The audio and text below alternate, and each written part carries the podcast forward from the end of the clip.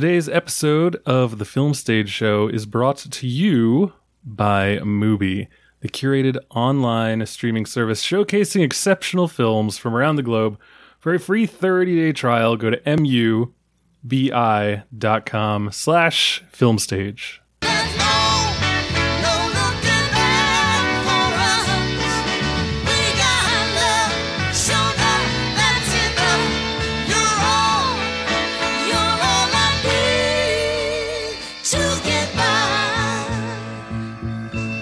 Welcome back, ladies and gentlemen, to a brand new episode of the Film Stage Show, the movie review podcast for thefilmstage.com.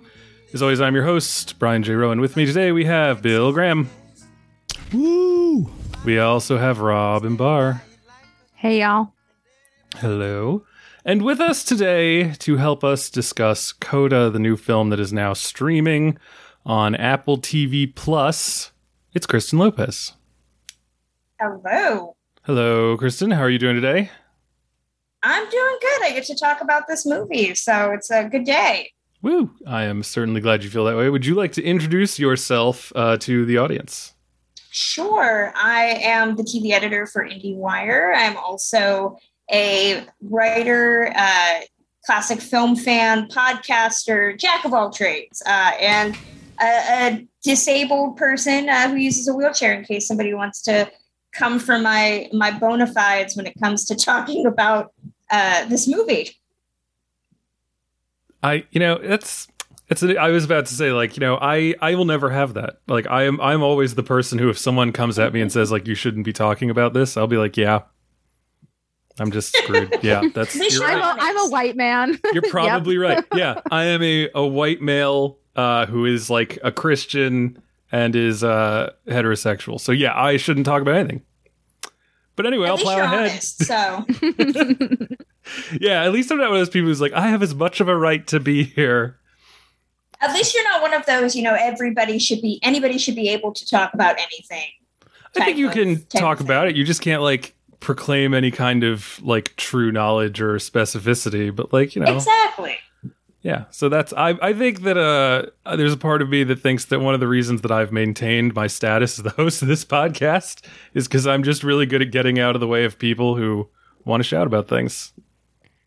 I think you have plenty of other identities, Brian. You're a No. single dad. Oh yeah, I got that. That's going. You're me. like a depressive.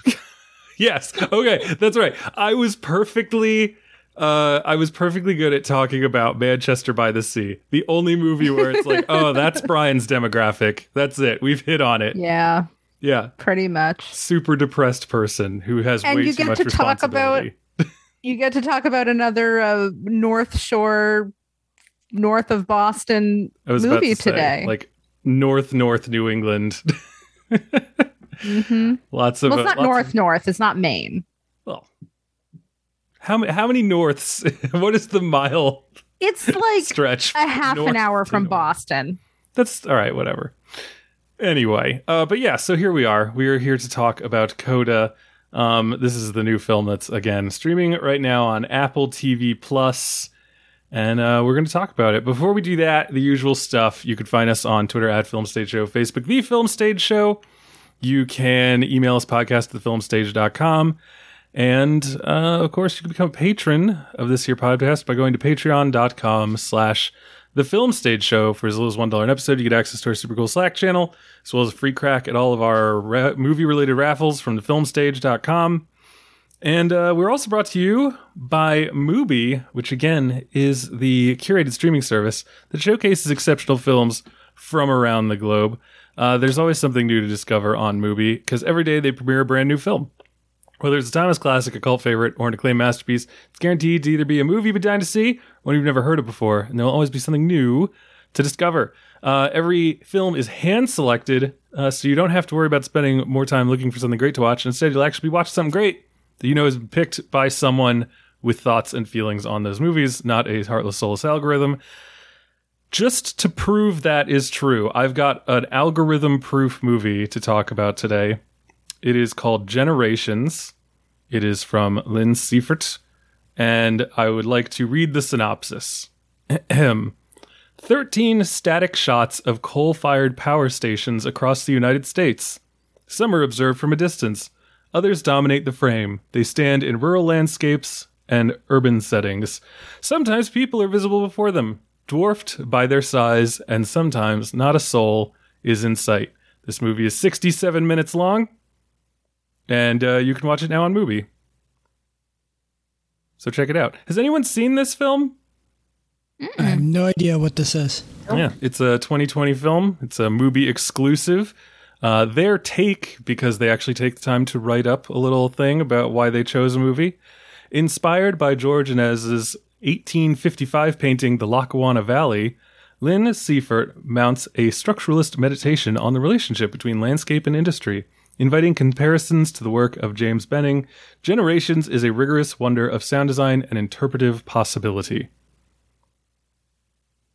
So yeah, you can check that out on Mubi right now. It is uh, it's one of those films that I feel like my parents would uh, scoff at and that people would make a joke about and not realize they were actually describing a real movie.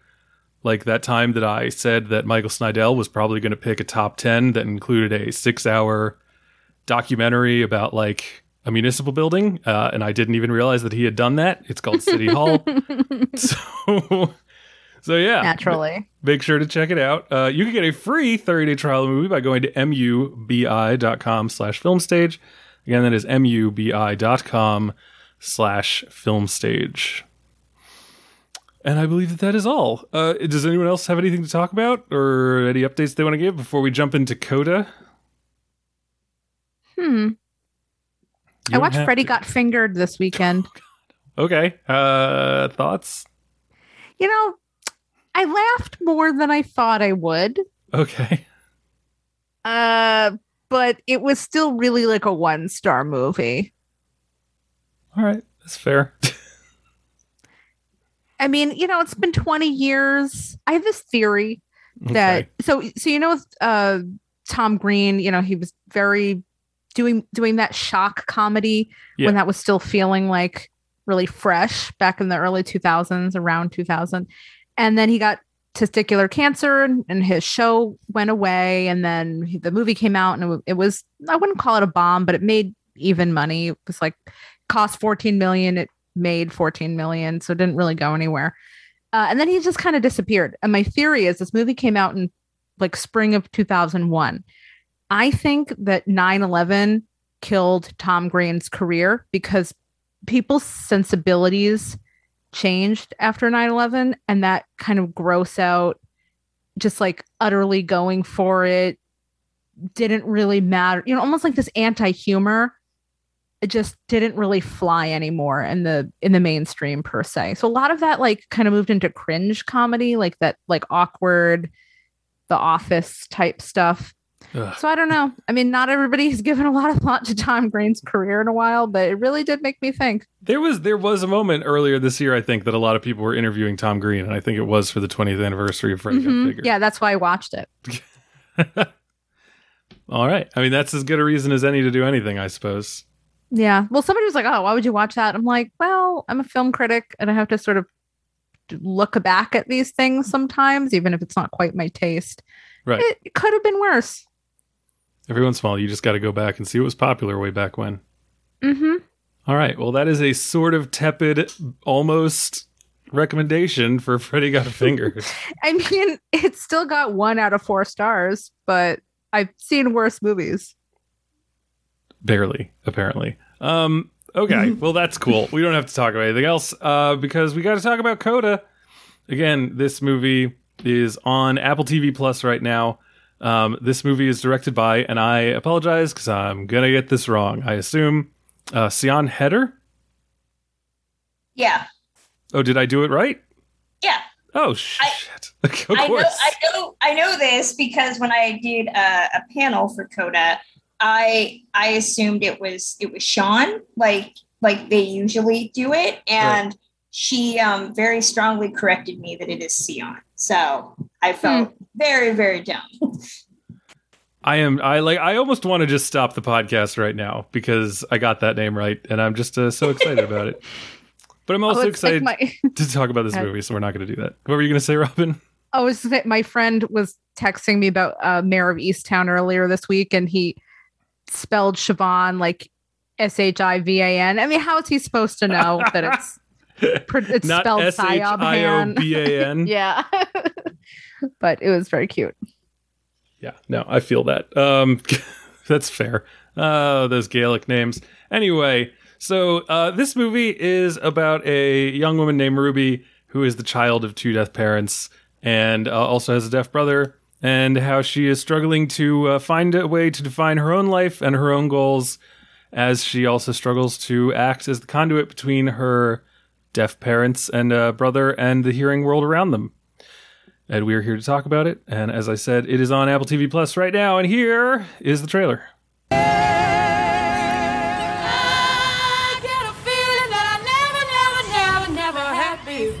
You're the girl with the deaf family? I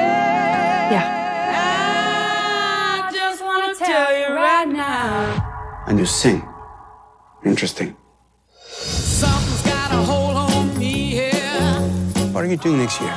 working with my family. Let me tell you now, I've got a feeling I feel so strange. Everything about me seems to have changed.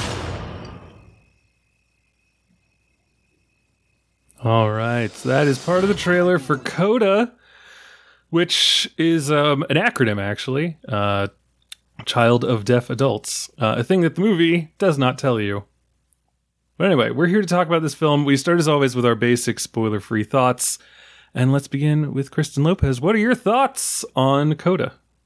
Uh, I was fortunate to see this at Sundance this year. I was fortunate to go to Sundance this year because it's one of the more inaccessible festivals, and they did it all online because accessibility is a thing if you choose to do it. Um, so I was happy to get to to see it from the privacy of my own home, and I loved it. It was a movie that stuck with me, and I talk a lot about disability representation in film. And one of the questions I always asked is, what are the good movies that you recommend? And I usually have a caveat where I say, well, none of them are perfect. They're just better than others, which are just bad. Um, I feel like the spectrum for deaf and disabled movies tends to be not terrible and just, dear God, why does this exist? Um, with very little in between. So I was very happy to get to tell people that this is more of what I want to see. Um, it's not perfect. It is, again, not directed by a deaf director. It's not written by a deaf person, but at the same time, it has a predominantly deaf cast, which is a big deal. Um, and it tells a story about family from a deaf perspective. You know it, it, there's that universal quality to it but it shows the the challenges that kind of come from living in a world that's not designed for you. And what is that struggle when you unfortunately are the person that becomes the one that has to help because society just really doesn't think to plan well enough um, i love the performances i love that it's got an emphasis on music uh, i love Marlee Matlin and Troy Kotsur. I just was so happy about this. And I keep telling people, I want to see this is a great start. I want to see this go further. I want more movies like this and less me before you or whatever sad sack bullshit dead disabled person movie that we keep wanting to put out every couple of years. Um, so so this was this was what I wanted. I was very I, I love this movie. All right, Bill Graham. Yeah, so uh, I didn't quite know what to expect uh, coming into this in terms of how it was going to deal with representation and everything like that. I had seen the trailer uh, in front of the few, I think I've seen like four films in a theater at this point, and I saw the trailer, I think, in front of every single one of those. Um, so I was definitely looking forward to this. Uh, but I was kind of hesitant because I didn't know how it was going to deal with the representation aspect, and I don't have a lot of experience in that in that way. Uh, Brian was joking earlier about the fact that you know he's a he's a white man that's single or uh, Christian and straight and everything like that, and you know I don't fall too far off of that that tree either.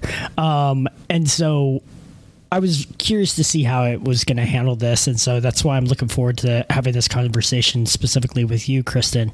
But uh, I really enjoyed this. Um, I think more than anything, this is a universal story in a lot of ways. Yes, there are some specifics in terms of the family dynamics and things of that nature, but I think this desire to move beyond your your immediate circle and your circumstances and things of that nature is definitely something that I think a lot of people can relate to. So, uh, whether it has these specifics about uh, the death p- family and, and things of that nature, um, kind of I wouldn't say gets put to the wayside, but it's definitely not um, not something that everybody's going to be able to relate to, but they can probably relate to the main uh, main idea of the story. So uh, I thought the performances were.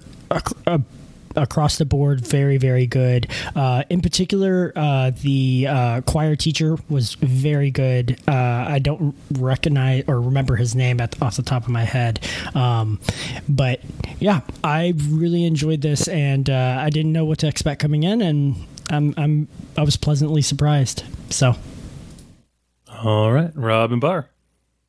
Yeah. Um, well, I definitely want to echo what Kristen was saying, how this movie does something so very well, and some things that are like, well, this is a building block, and hopefully in the future we'll have more and better representation uh, across the disability spectrum. So I kind of went into it with that perspective, and I actually ended up enjoying it more than I thought I would um the way i've been describing it to my friends is it's it's a kind of mediocre high school romance or i don't even know if romance is quite the word uh but it's it, it's a formulaic high school movie and a great family drama and the family drama is what makes this movie work so well did i really care about the storyline where the daughter wants to pursue a music career because she's a singer like the irony was like a little bit annoying. Um, did it have to be singing per se?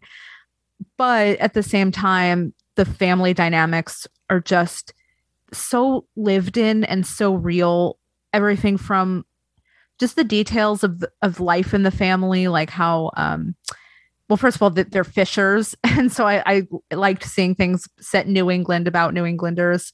Um, and that felt very real how they're part of this community but they're not because they're othered by the fisher the other fishermen who are in the same waters. And so this family is uh not ousted per se because they're definitely like included in some respects but also uh, ignored in others. So I, I enjoyed seeing that um that aspect of the of the film.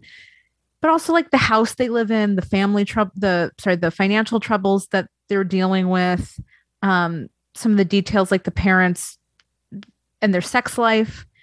I loved seeing the dad who loves uh gangster rap because of the vibrations and there are all these like little things that felt so tangible to me. So i loved seeing that and that is what made it go farther than just being like a you know girl pursues her dreams movie which we've seen a million times before. Um and it's also a movie that like really it snuck up on me. Like i was enjoying it. I'm like this is solid this is solid. And then at some point i just find myself crying and i'm just like when did that happen? Like i like as water is coming out of my face i look over to my husband i'm like i am crying right now. I did not realize this was happening. Um so it it, it definitely worked on that level. And it's such a crowd pleaser you know? Um and i kristen i'm curious your thoughts on this because when i was watching sound of metal um there are a lot of things i liked about the movie but in some ways it turned this person's hearing loss into spectacle.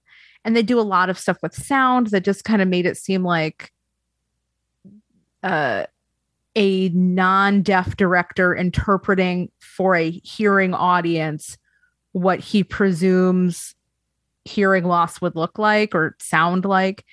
And so that's how the movie came across to me. In this you're i'm definitely like well it's still the protagonist is like a hearing person and and i understand that there's there could be a lot of feelings. I i, I grew up with a parent with a disability so i i understand being a non-disabled person who has certain responsibilities as being the child of a person with a disability but i'm still like when is the movie going to be about the deaf person and not like having somebody act as a cultural proxy?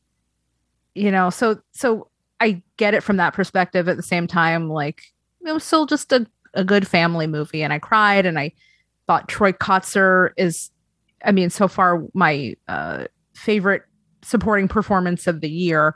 So i'm definitely going to be advocating for him at the year end awards and all that kind of stuff because he is fantastic in this movie but anyway those are my nutshell thoughts Just like when we all agreed, like, oh, the guy from Sound of Metal, he's got to be like supporting. oh yeah paul raci Yeah. yeah. i loved him as well Just like going nuts for that guy.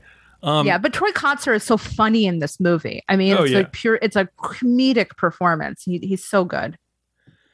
So I um I heard about this uh, when it was airing at Sundance in in whatever form or fashion that that festival took this year, um, which I can't even remember. Um, and I um I saw like 30 second 15 second ad spots for it because i'm i'm watching uh i am watching the office talking about cringe comedy on um peacock and so there's ads and uh the ones that aren't for state farm or target uh, are for coda and um I, it the this is the thing i am definitely not the person that like 15 second tv spots are made for for any movie um, and I was deeply concerned about having to watch this film because I was like, wow, I'm to hate this. Um, this just does not seem like it's up my alley at all. So, uh, so I, I turned it on with dread and, uh, what do you know? I actually really, really liked this movie.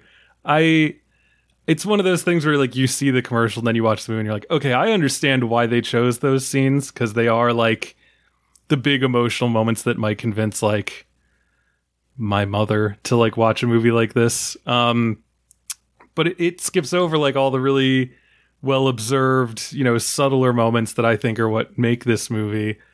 Um, and it's just you know advertisements are always going to be difficult. Um, but yeah, I mean this is this is I I I just love the hell out of this movie. I I've found myself thinking about it like all day, not just because the songs are stuck in my head, but just because you know uh, Troy Kotsur is is amazing. Uh, Emilia Jones, who I don't think I've ever seen in anything else, is uh, really good in this. In what could be a a role that would be like, or a, a character that would be difficult to fully get behind.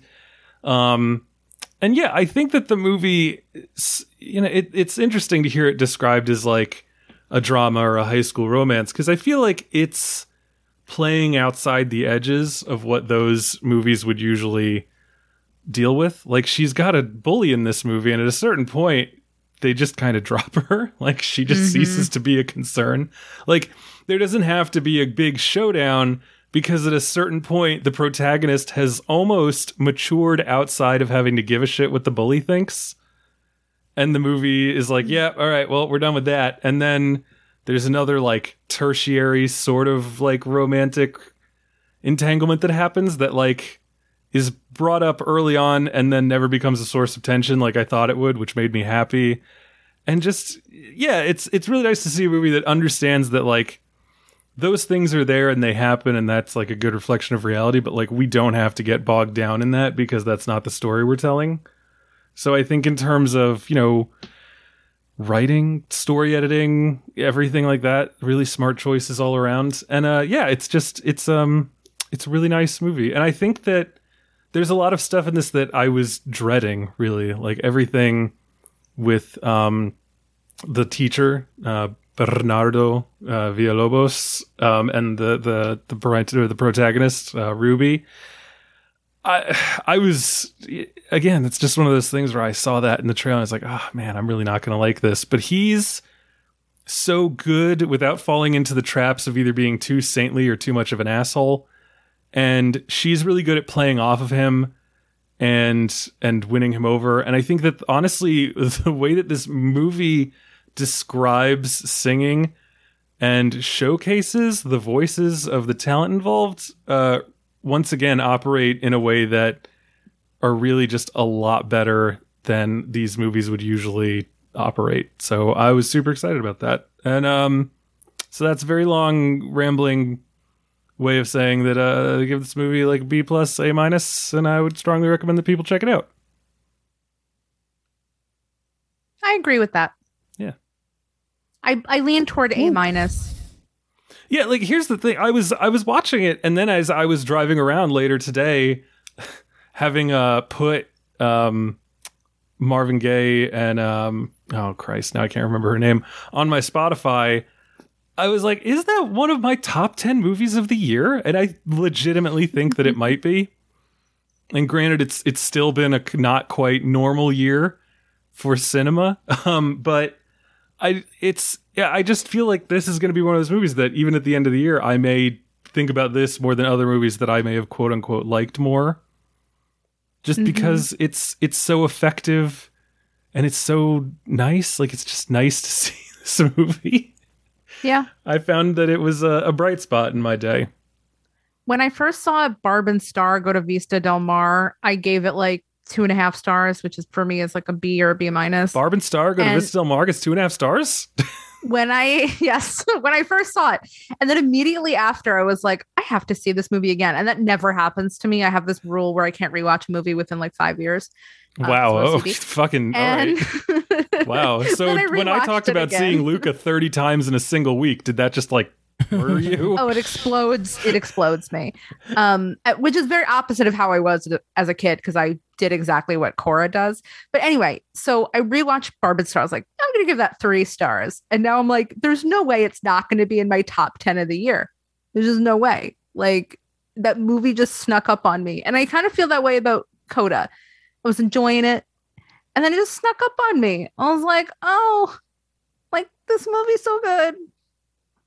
Hmm Yeah, no, I agree. Like I said, I started it, and you know, yeah, this is the type of thing where if we had a bigger audience, I'm sure people would turn this into a conspiracy theory. But like, you know, critics like to say they don't go in with any preconceptions, but that's a lie. Like we know, we know who the creatives we like are. We know who the creatives we dislike are.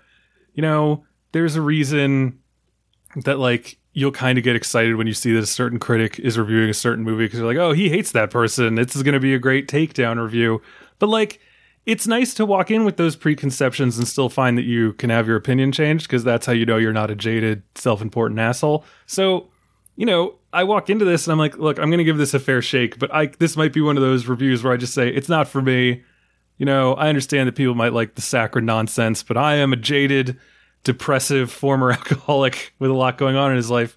And um instead I'm like, "Oh, no, this is like super well done, incredibly uh, like, you know, handsome movie with good performances uh both in the acting and singing, which is always a concern in a movie like this. And I'm very excited that I was able to see it because I don't think I would have watched this on my own. And uh, once again, I am grateful to be part of this podcast that makes me watch random stuff. yeah. The movie fought my cynicism and the movie won. Hmm. Good for the movie. Have you liked two movies in a row? That's a that's like a record. what did we talk about last week? Val. Val. I did like Val. Yeah. And then before Hmm. that was Green Knight, wasn't it? Oh yeah. So that's like three Wow. movies in a row. You're out of your hole. Uh, yay. We're on an upswing. What are we talking about next week? Annette. oh, great. Oh, boy. Well, you know, all good things must come to an end. Um, Hmm. Annette. I'm so mad at you. Thank you for my single laugh. Oh, and before that was old, too. So that's four movies in a row. Unfortunately, before that was No Sudden Move and Zola and F9. So Hmm, I liked like most of those. Interesting. I uh, disliked two of those. Anyway, what I was also going to say is I'm I'm also this. What's crazy is, you know, we watched In the Heights, right? And I like have not been able to even stitch together like a lyric from that movie in my head. You're a nut job. Yeah, well, that's a terrible movie. And instead, this movie, I'm like walking around town, just like whistling uh, both sides now and all that I need to get by. Because those just- are like legit songs that have been around for 50 years. yeah, they're great Like songs. the Great And- American helps. Songbook. Yeah. but, but they're also like deployed well in this movie. Like that that's the like I've seen plenty of shitty movies that have good songs and I'm not like, "Oh, that's I'm going to whistle that song all day." But like the songs are now attached to an emotional moment in this movie, and so it's uh, it's working in its favor. I definitely could not get into any of the music parts. I don't know if it's because like I was a chorus person myself or whatever, but it's just like ugh, this does nothing I, I for was me. I was a chorus person as well, and I love. I maintain that movies lie about what schools are actually like. Um, Well, they have the to, yeah. Yes, one of the big like chorus lies that I I love to see in movies, maybe because my chorus didn't do it. Like we never did solos. That was never something that we did. We sang group Mhm. songs. Damn it! So everybody sang. Um, so I just I love mu- movies about choir where they're like competing for a solo, and I'm just like, that's not. Is that a thing? Like, I would think the concept of singing by myself on stage would be terrifying. That's why when I I did choir, like I they put me in front because you know the wheelchair and I'm short, um, so I didn't really have a chance. But I the last thing I wanted to do was sing "Seize the Day" from Newsies by myself. Oh my god, why I would kill to sing "Seize the Day" by myself. I love that I mean, song. I will at home, but not in front of my friends and colleagues. You know, my my peers, That- my colleagues. my colleagues at high school. That's My happening. colleagues in biology 301. I think chorus is a very different skill than being a solo singer. It's not that one is better than the other because frankly when you're in a chorus you have to learn not to be uh the egotist. You have to learn how to blend your voice in with other people and I think that does take a particular type of talent.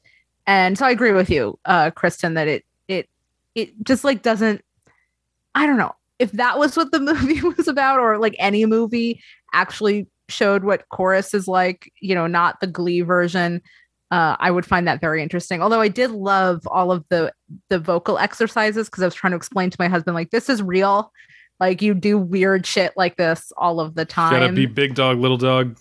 yeah, you really you have to find the um whatever it is, just like the the beast inside of you. See, the, that's uh, the top voice versus the like they The call it like yeah, the head, head yeah, voice. Yeah, What is okay? Yeah, all right. So, so one of the, one of the things that I did like about this, if we want to talk about musicals that use songs from the Great American Songbook, did anyone here watch Zoey's Extraordinary Playlist? God fucking no. Okay, I couldn't stand that. my, my mother did, so I feel like I was watching stuff by proxy. So I watched, uh, you know, and I stopped at a certain point in season two, but I watched every episode of that because I was like, "There, this will get good, right? Like it has to get good. They can't continuously be this bad, and when it gets good, it's going to be incredible." And it never got there. Um, and part of the reason is because and I, it's something that uh, that the uh, the professor the professor the teacher in this movie said is like you're not singing with your whole body. Like you're you're you're not giving me the beast and the emotion. And that is like all Zoey's extraordinary playlist was was just like the most like just the back of your throat version of a song with like it's and it's the fucking show is supposed to be about how this woman has like an empathy power that manifests itself in song and every single song was sang at like a six and it was just bad. Um so that that you know that was a, that was a that was a letdown. It also is funny because i think the second episode of zoey's Ex- extraordinary playlist opens with the song that the uh the choir in this this movie opens their you know fall spectacular with or whatever Speaking of which, I loved that scene so much because unlike so many movies we've seen before where there's some magical performance, the parents, for very obvious reasons, are bored by it and they display their boredom. Um, I just thought that was so well done and and so I mean real I when I say real, I mean like I could imagine that being a real experience. I can't say like for a fact that I've I'm I have a knowledge about somebody who has is deaf and has been in an audience of a performance but it just seemed so uh so rich to see that scene. And i love that. And like i mean who hasn't been in an audience and been so fucking bored by it uh by like a, a high school performance or something. And i say that as a as a previous performer i also Um, like but I have a that lot of scene empathy. because some of those kids were not as good as the others which is also real. yeah, exactly. you, you bring you bring up that sequence and it's where i think there's a lot of give and take to this movie from a representation standpoint you know i i i love the movie and i don't necessarily want people to assume that like i dislike it but there are valid criticisms to it from a from a deaf and disability standpoint. And i think that scene especially i would have loved for them to be talking about making dinner and what are we going to eat and what are we doing? Are we going to go to the store? Not necessarily because they can't hear what's going on but because they're like like Robyn said genuinely bored by what's happening. And it's one of the things that i thought of and it's i mean it's impossible to not think of lived experience if you are a member of a marginalized group watching a movie about a marginalized group and i just kept thinking about how in all of my school career, whether that was elementary school or high school or college, the ways that able people kind of fall over themselves to not look like ableish schmucks. Um, and a lot of that is kind of overly doing things that they assume that you would need. And for a movie where everybody seems to know that Ruby's family is deaf, I was really struck by the fact that they didn't attempt to get some type of interpreter at the event so that they would be able to hear what's going on and kind of falling over themselves to be like, oh my gosh, no, we have to have somebody. Like we have to. We can't not have the one family who is deaf here with our students. we don't have time for that, damn it. The fish. Exactly. Exactly. like I, I would have, I, I was really kind of struck by some of the moments where I was like, so do people know? Is this like a big deal in her life? Or is it something that she keeps hidden? You can't really have it both ways. And as much as I love the movie, I do think there are some moments for entertainment value that they kind of have to be like, okay, well, we gotta, you gotta skirt some things. It's like it's like what Robyn said about Sound Sound of Metal you know, there are definitely moments in that movie. And Sound of Metal, again, is another movie that I really enjoy that I think is a step in the right direction, but that still is kind of focusing on the wrong things. Mhm. Um, a- and, I feel like, yeah, there are definitely moments in this movie where I tell people, and, and there are certainly deaf deaf writers who have criticized the movie far, far, you know, more more harshly than I have, and, and they have every right to do that. Um, but there are definitely moments where I was kind of like, hmm, that's a decision that somebody made. Yep. I just- that's exactly how I felt about it. Yeah, I think I think back, you know, you saying that to when I was in elementary school, and there were two um, deaf kids in my grade, and so like they were in the same class. I don't know how you guys did your elementary school, but you had your homeroom, and then you'd rotate through the the other things, you know, language arts and everything. And um, In different classrooms. yeah, so you'd you'd like because each I don't know. This is not necessary. So the, each grade had like four teachers, and each teacher had a specialty, and so your homeroom So teacher it's like might be- middle school. Yeah. What did your What did your uh, elementary school do? Just We had, sit in one room all day. Oh, that fucking sucks. How did your teacher teach you anything? There's no Oh, 'cause they're brilliant. way. They were brilliant. Okay. it, it was it was just like we had a time for English and then we did recess and then we had a time for math. Or in my case, I went to a bilingual school for a couple of years. And so we would actually have to do stuff twice. So if we did like social studies and we had to read a chapter out loud, they would have to read it in English and then have the teacher read it to us in Spanish. Well, that's a lot. Um. It Anyway. was a lot. um, that is to say, I had I had two uh, kids in my grade who used sign language, so they had uh, an interpreter who would stand up at the top of the class with the teacher and, and would sign and like at all the the what did they what did they call them when everyone would go into the auditorium and we'd have like a presentation and you know that person was always there. That person was as much Interpreter. Yeah, the the interpreter. I already said interpreter. I need to know what you call oh assembly. During an assembly, Oh. the interpreter would be up there signing. Like so yeah, it is funny that in this movie it's I guess like they just the school really was like, you know, we, we're too busy concerned about how there's no fish no more, so we're not going to do that. Like we just don't have the time.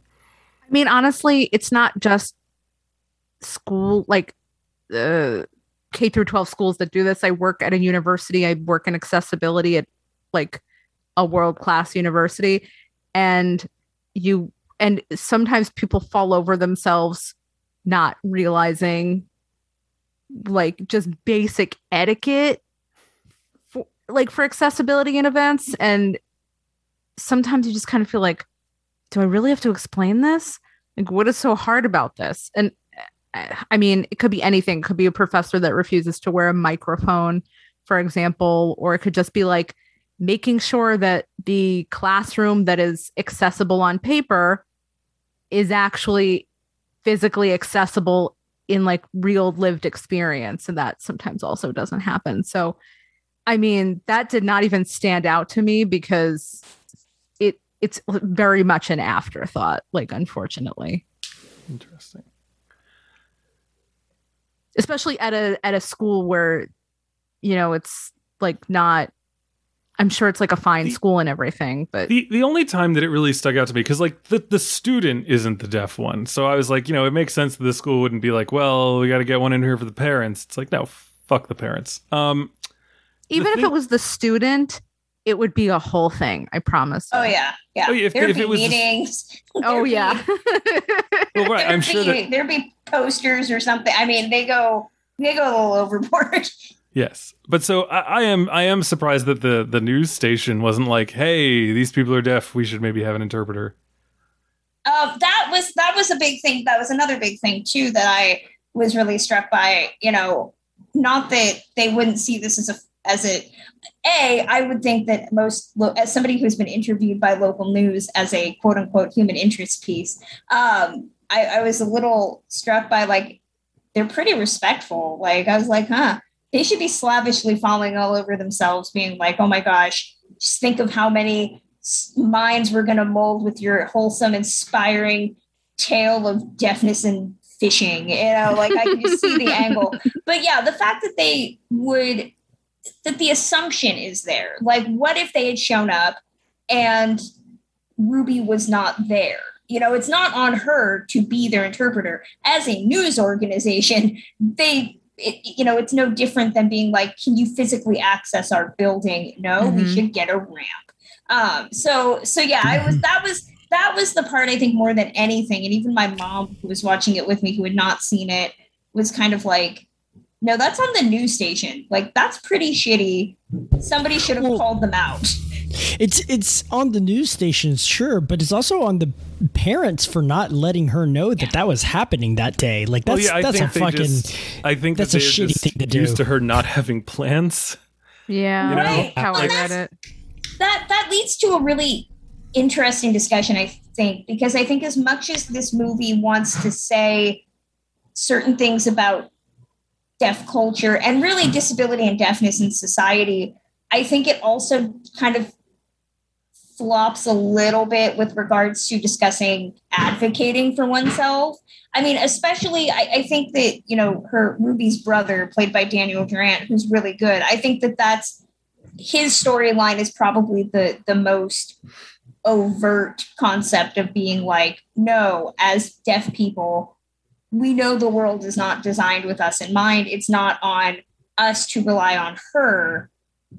It is on us to advocate for ourselves and try to make that effort and Yeah. the movie i don't really think makes enough of a comment on and it's a generational thing like i've i've ta- interviewed um, uh, Paul Raci, who himself is a coda, um, and he talked. He's talked very openly about the struggles of being the hearing person for for a family that is deaf, and at the same time, the different responses that his own parents had to being deaf. In the case of his mom, she lost her hearing later in life, so she knew what she had lost. Her his dad had been born deaf and had no concept of what hearing was, so he acclimated to it differently. And there's a generational thing that i think the movie could have could have spoken about with regards to her parents kind of towing that fine line between you're my kid. You have responsibilities as well as we are grown adults who should know that you know we need to take the lead on this. Mhm. yeah i agree.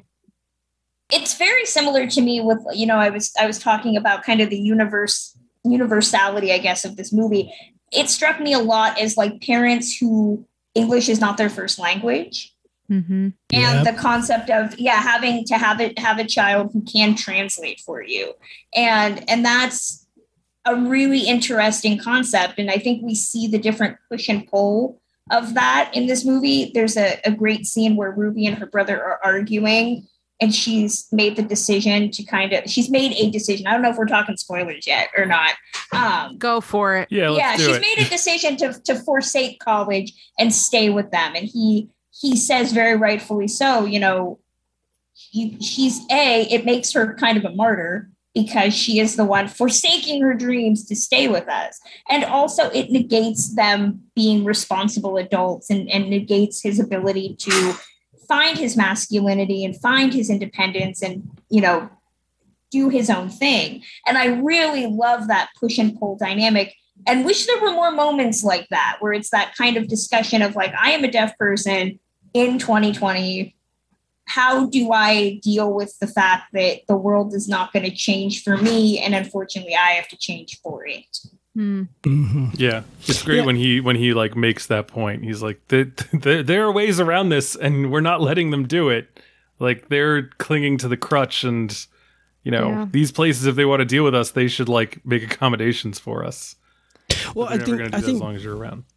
I think part of it is also, you know, the, the mother and daughter have this discussion at some point, and or really, it's it's the discussion between the two parents that I found so affecting. But you know, it, the mom clearly is hanging on to her as her child, right? And that's that's part of this kind of reliance on her is that's an easy way to kind of keep her around and keep her feeling like she is involved in the family, right? But more than anything, it's because you know she just sees her as her her baby and and you know has this fear of like letting her go. And i think that's that's something that's kind of one of those universal things that you see as parents you know um where they just you know it's always a discussion when when and if you know children go off to college or you know wherever they may find themselves after high school and you know usually they leave uh you know the nest for a while. And that's definitely something that happens to a lot of parents where they have to have that discussion of like okay am i am i going to be okay with this situation and how it's happening? And you know um i'm sure it it creeps up on people very quickly you know? Um Yeah. And and Kristen, to your point earlier, it it reminded me of something I'm kind of dealing with right now. So you were talking about I forget what it was. Um, oh, the brother storyline and how the family is having to get used to not having their daughter around and that it culminates in this really great scene where spoilers uh the daughter has decided to not go fishing with her family for the first time in a really long time. I think she goes to rehearse instead for this um, upcoming like audition or it was her concert or something. And the family she uh, she she fucks off and and goes hangs out with the boy was that it? It was something like Yep. that where she just Yep. didn't go with her family. yeah and didn't let them know it didn't let them know and then that was the day where they had to have this inspector come on their boat um, for like environmental reasons and then there uh, where they would normally rely on um, i forget her ruby to hear all the different signals and everything that they need to know as as as boaters. Um, they didn't have her that day. So the the monitor uh, this woman notices that the this um this alert is is ringing and they can't hear it and the coast guard comes upon them and it becomes this whole scene i'm like freaking out as i'm watching it and i kept Mhm. thinking like this bitch how dare she like this interloper is coming in and ruining their She lives legitimately, as she was doing that and like getting freaked out, and I was like, oh, like she doesn't think these people can take care of themselves. And also, she's now calling the Coast Guard, which seems like an overreaction. I couldn't help but think about the guy from the EPA and the Ghostbusters. I Hmm. was just like, this is classic government overreach. I- I mean, Screwing with okay, the so- protagonists. I had that exact feeling, but I'm as I work in accessibility, I have a, I'm dealing with a situation now where a student um it may not be safe for them to navigate campus on their own Mhm. uh, due to their disability. And so I'm, I'm kind of dealing with this where like I am that bad guy right now, like because because of the liability, because of the due diligence, like it would be it would be irresponsible of me not to think of alternate solutions for this student because if I just if we just let them uh you know do what they think is the right thing it could cause problems later. And so this is this conversation is kind of the first time where i'm like oh my god the woman actually did the right thing by calling the coast guard even though it, it fucking sucked and i watched it 100% from the perspective of the family like what else are but what are you supposed to do like if you're manning a boat um there are just certain safety things you can't get around Correct. like, I it's don't know. interesting. I mean, you you bring up a really really fascinating point that I think the movie the movie has a real problem not talking about the big A, which is ableism, and how Mhm. so much of that factors into every decision that a lot of these characters make, intentionally or not. You know, with with regards to the boat scene, I mean, a yes, it's on them. Like you know, again, as a person, what you need to do on on a boat. You know, they know that they need someone to be be able to hear the radio and to hear the signals. Although they do have the the flashing light that I know a lot of deaf Mhm. um, users utilize.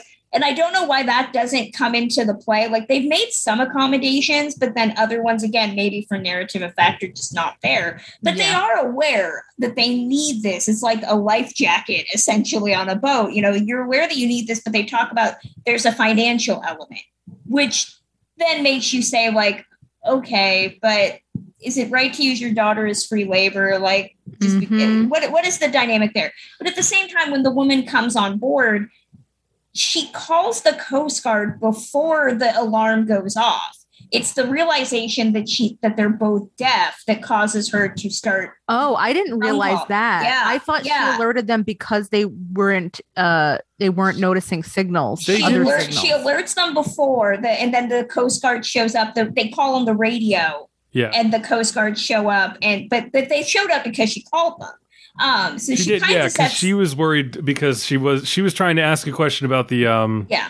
the engine, and that's when she realized that they were they were deaf. So I think at that point she was like, "Oh, this is like a dangerous situation I'm in. I shouldn't be out Yeah. here with these." And, so and like that's it fe- it feels it didn't feel like she was like, "Uh oh, these guys could hurt themselves." She was more like, "Oh, I would be fine with this if I wasn't on this boat." Like it seemed very Right. self it's the assumption it's Mm-hmm. the assumption that uh, they are deaf equals unsafe already like there's there's Which was an not her that's made. goddamn job, you know. she was Exactly, just and- and supposed I- to be watching the fish.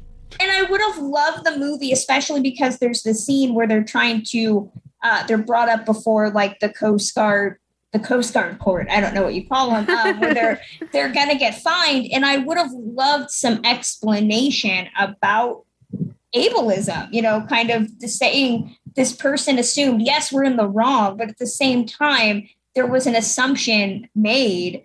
You know, discrimination's a big word, but at the same time, like how do you not bring that up and again advocate for yourself? So yeah i was i was a little turned off by i mean it's a it's a movie that i i compare a lot to guess who's coming to dinner which is again another movie i love but guess who's coming to dinner was made for the fence sitters in the late 60s you know people who already kind of knew racism was bad they needed to see it. And i think that this movie does the same thing in terms of saying like there's a lot of assumptions about deaf people and disabled people and i already know that and this movie is showing me that. So it doesn't really you know pack a punch. It's more just kind of like hey this is this is what it could be. This is what these people are doing every day. And and, and i want to emphasize i think that this movie does a, does upend a lot of narratives. One of the big things that i appreciate about this movie is that the rossis are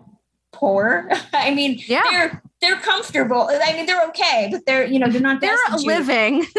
Right. not exactly like- they have a house um, but it's not great and and that's always one thing that really bothers me because movies have historically shown that people with disabilities um, are wealthy. You know, we got all this independent hidden money, just like I don't know if you guys know this, but I have my gold bullion in the closet um, that that they just give me as a disabled person um, Mhm. to to hold on to, um, and, and that's that's something I really appreciated is that showing that so many deaf and disabled people live at or below the poverty line, and and that's something Mm. that I've I've know a lot of friends, good intentioned friends, have been like, yeah, well, if the government gives you money, like you're good, right? And yeah, like, that you "Ah, can't get married. Yeah, exactly. You can't get married. You can't own a house. You know, you can't uh, can't do a bunch of stuff. But yeah, my that thousand dollars was really going to help me uh, become a millionaire one day.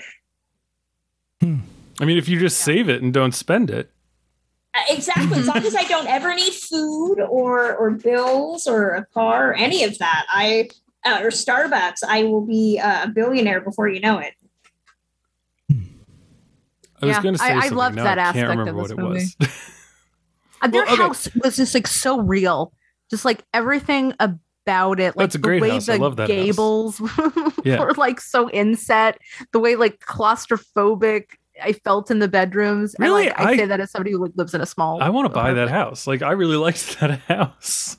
I mean, it's very lived in, but what I'm saying is, I'm not c- commenting on like how bad or good it was. It's just that, that it felt realistic to me, Okay. unlike yes. a lot of TV or movie houses. I mean, I li- honestly, uh, what I keep coming to is that I really like this movie. I would have maybe liked this better as a TV series. No. I, Yeah, I like will tell you, I will tell you, Marlee Matlin has been trying to get a TV series about a deaf family on television for years, and she will be the first to tell you that networks have told her, "Yeah, we're good," which upsets me. To That's day. crazy because in the era of streaming, we have I'm seriously. Right? an entire futuristic dystopian weird fantasy show about people who are all blind and we can't get like a 30 minute sitcom ted lasso show is style that's fucking c Yeah, yeah, on but apple that's, that's on apple tv that's- plus starring jason momoa and dave bautista That that that punch or that that draw line though is that it's an action packed like thing, right? And I don't know, like I don't necessarily think that it, it, I'm not saying that I'm against it, but I'm like I don't necessarily want them to shoehorn being deaf into like an action thing and just like that's that's the draw, right? Like Well, see it the draw is the action. Place. I mean, that's how I see the Quiet Place, where like we talked about this with Jon Negroni, where a lot of uh, a, a lot of disability narratives happen to be in superhero or superhero esque stories, where somebody who has a disability then it suddenly becomes their superpower, and I feel like in some ways that's great, in some ways it's uh right like matt murdock is the daredevil because of his catholic guilt it- but seriously, I mean, uh, there. But you you see this all the time, like, um, oh my god, don't breathe. I mean, like that's a whole thing. I don't even Uh, I don't even know about like don't the, the fact that they made a sequel to Don't Breathe and that it appears as though he is the protagonist now is just like the craziest fucking thing. But I think I the my only pushback to that would be like every narrative is in every genre. Like the, the really we've kind of come to a point where like if you were to show me a kind and gentle like character study or even like a biting social satire drama that involves eh, like just alone that would be like out of this world like as it is now everything must be attached in some way to some planet changing nightmare escape or else it's just not going to make money But it'll win Emmys. Are- eh, wait are we on emmys now No, but what I mean is like, there's you make a show to either get a big audience and whatever, get more subscribers or get ad dollars, or you make a show to win Emmys so that you can entice audiences and Yes, So- and if you can do both by making that show uh, like something about like the like TV and narrative structures, but it also stars Wanda and Pietro, whatever that guy's other name was, like you know, then you've you've double scored. So like, it, it is annoying that disability narratives get constantly shoehorned into uh or not shoehorned, but like applied to like superhero narratives, but in the same way that almost anything is annoying when it gets applied to a superhero narrative, because the reason you do that is to not have to really address the actual thing you're talking about. Like, like mm-hmm. Daredevil really feels like, okay, like what we we we want to be more accessible. We want like superheroes who appeal to everyone. You know, we, we really should like have some disabled superheroes. It's like, okay, okay, but what if that's the superpower? And it's like, okay, great. I've done some cocaine. Please continue. Like, When you you bring up a good point. I remember when Shazam came out, and people Mm. were so excited to have to hear my thoughts on it because they assumed that it was like progress. Um, and I had to break break some hearts because I, you know, in in that case with um, the Jack Dylan Grazer character, you know, the the movie is all about quote unquote reaching your full potential.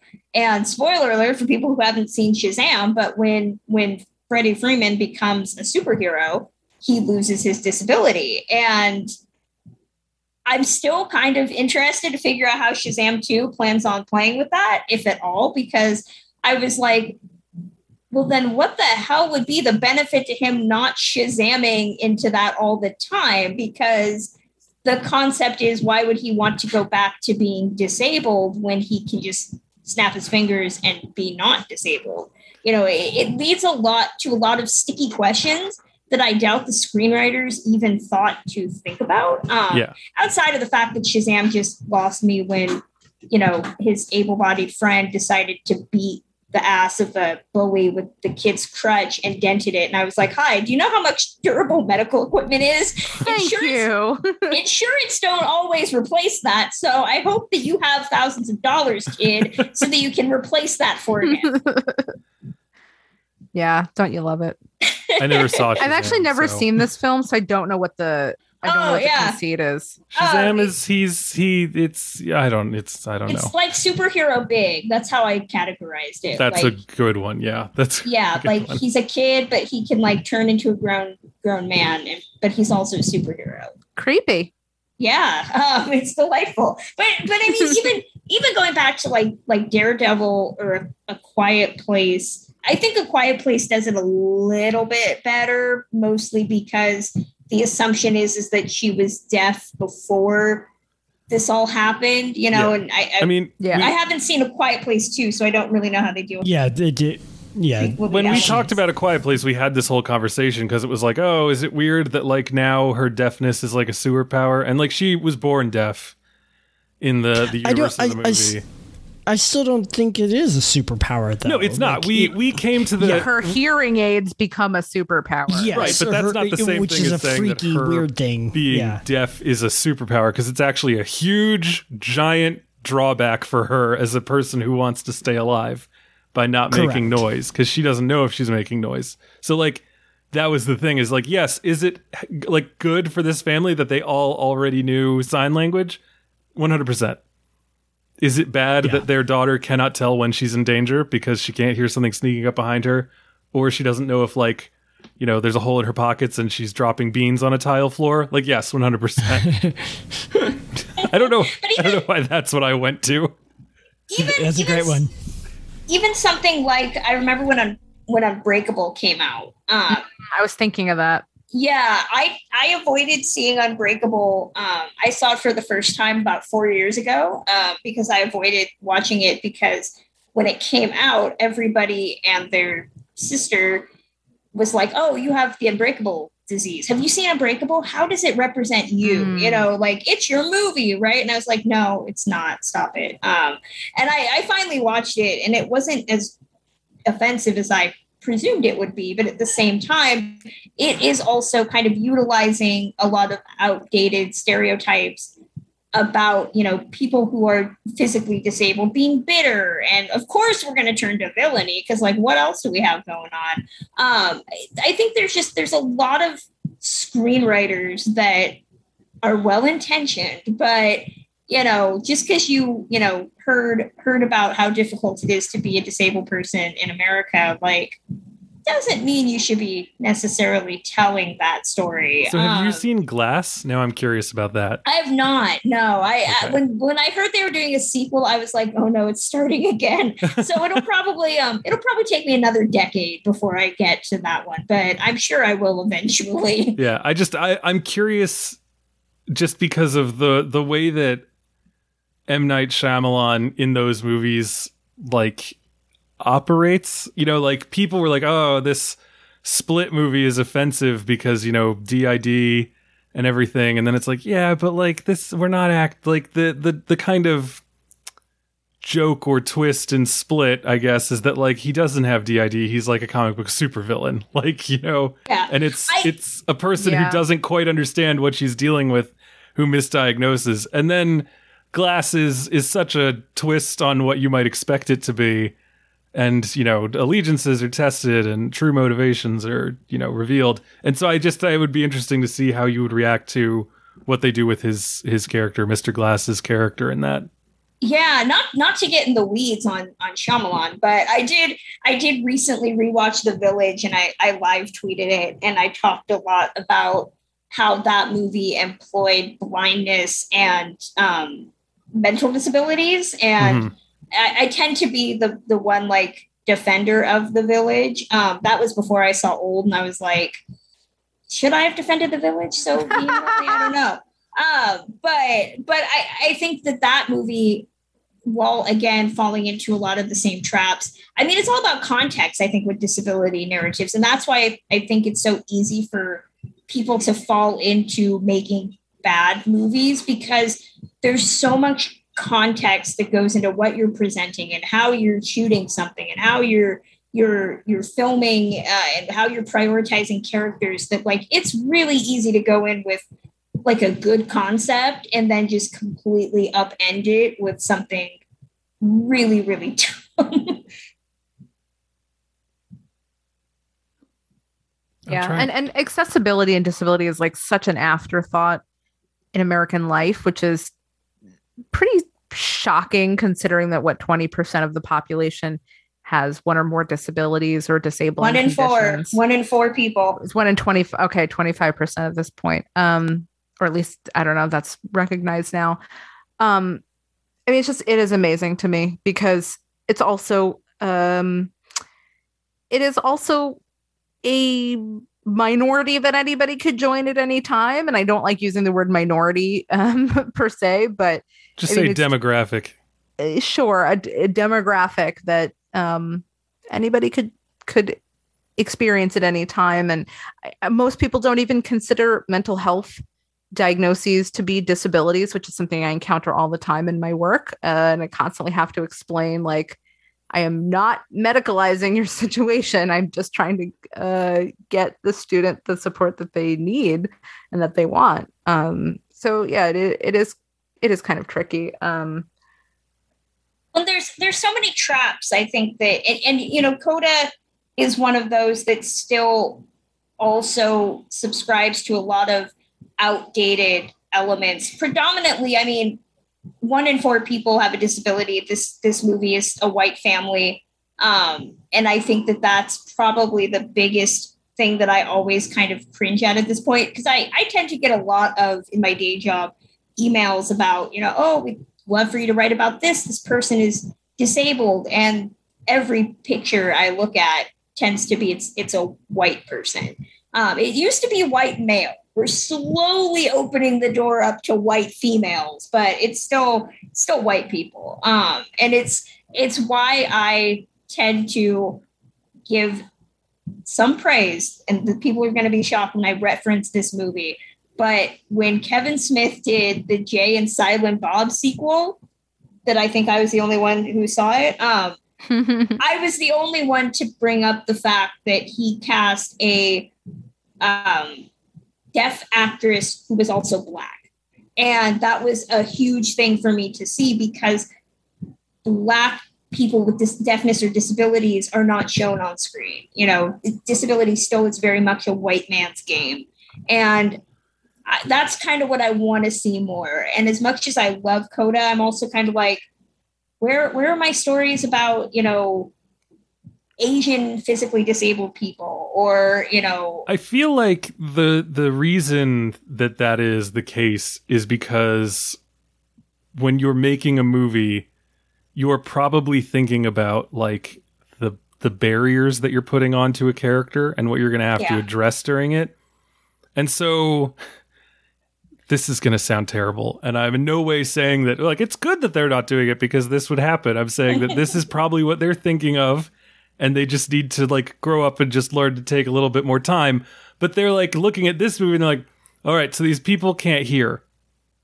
That's a that's a barrier. We we're going to address that in the movie. Now, if we were to make them black, then we'd also have to deal with racism, and that's going to mm-hmm. take away from everything else we want to do because now we're going to have because if we don't talk about racism, people are going to yell at us for not talking about racism, you know. And then if we do that, like, oh, should one of them uh, you know, should one of them be gay? Maybe like, oh, you know, but if we do that, then we're gonna have to like put in some homophobia too. And so they're just looking at it as like complications that they're gonna have to deal with. They're not thinking about like creating like a demographically sound character base for their film.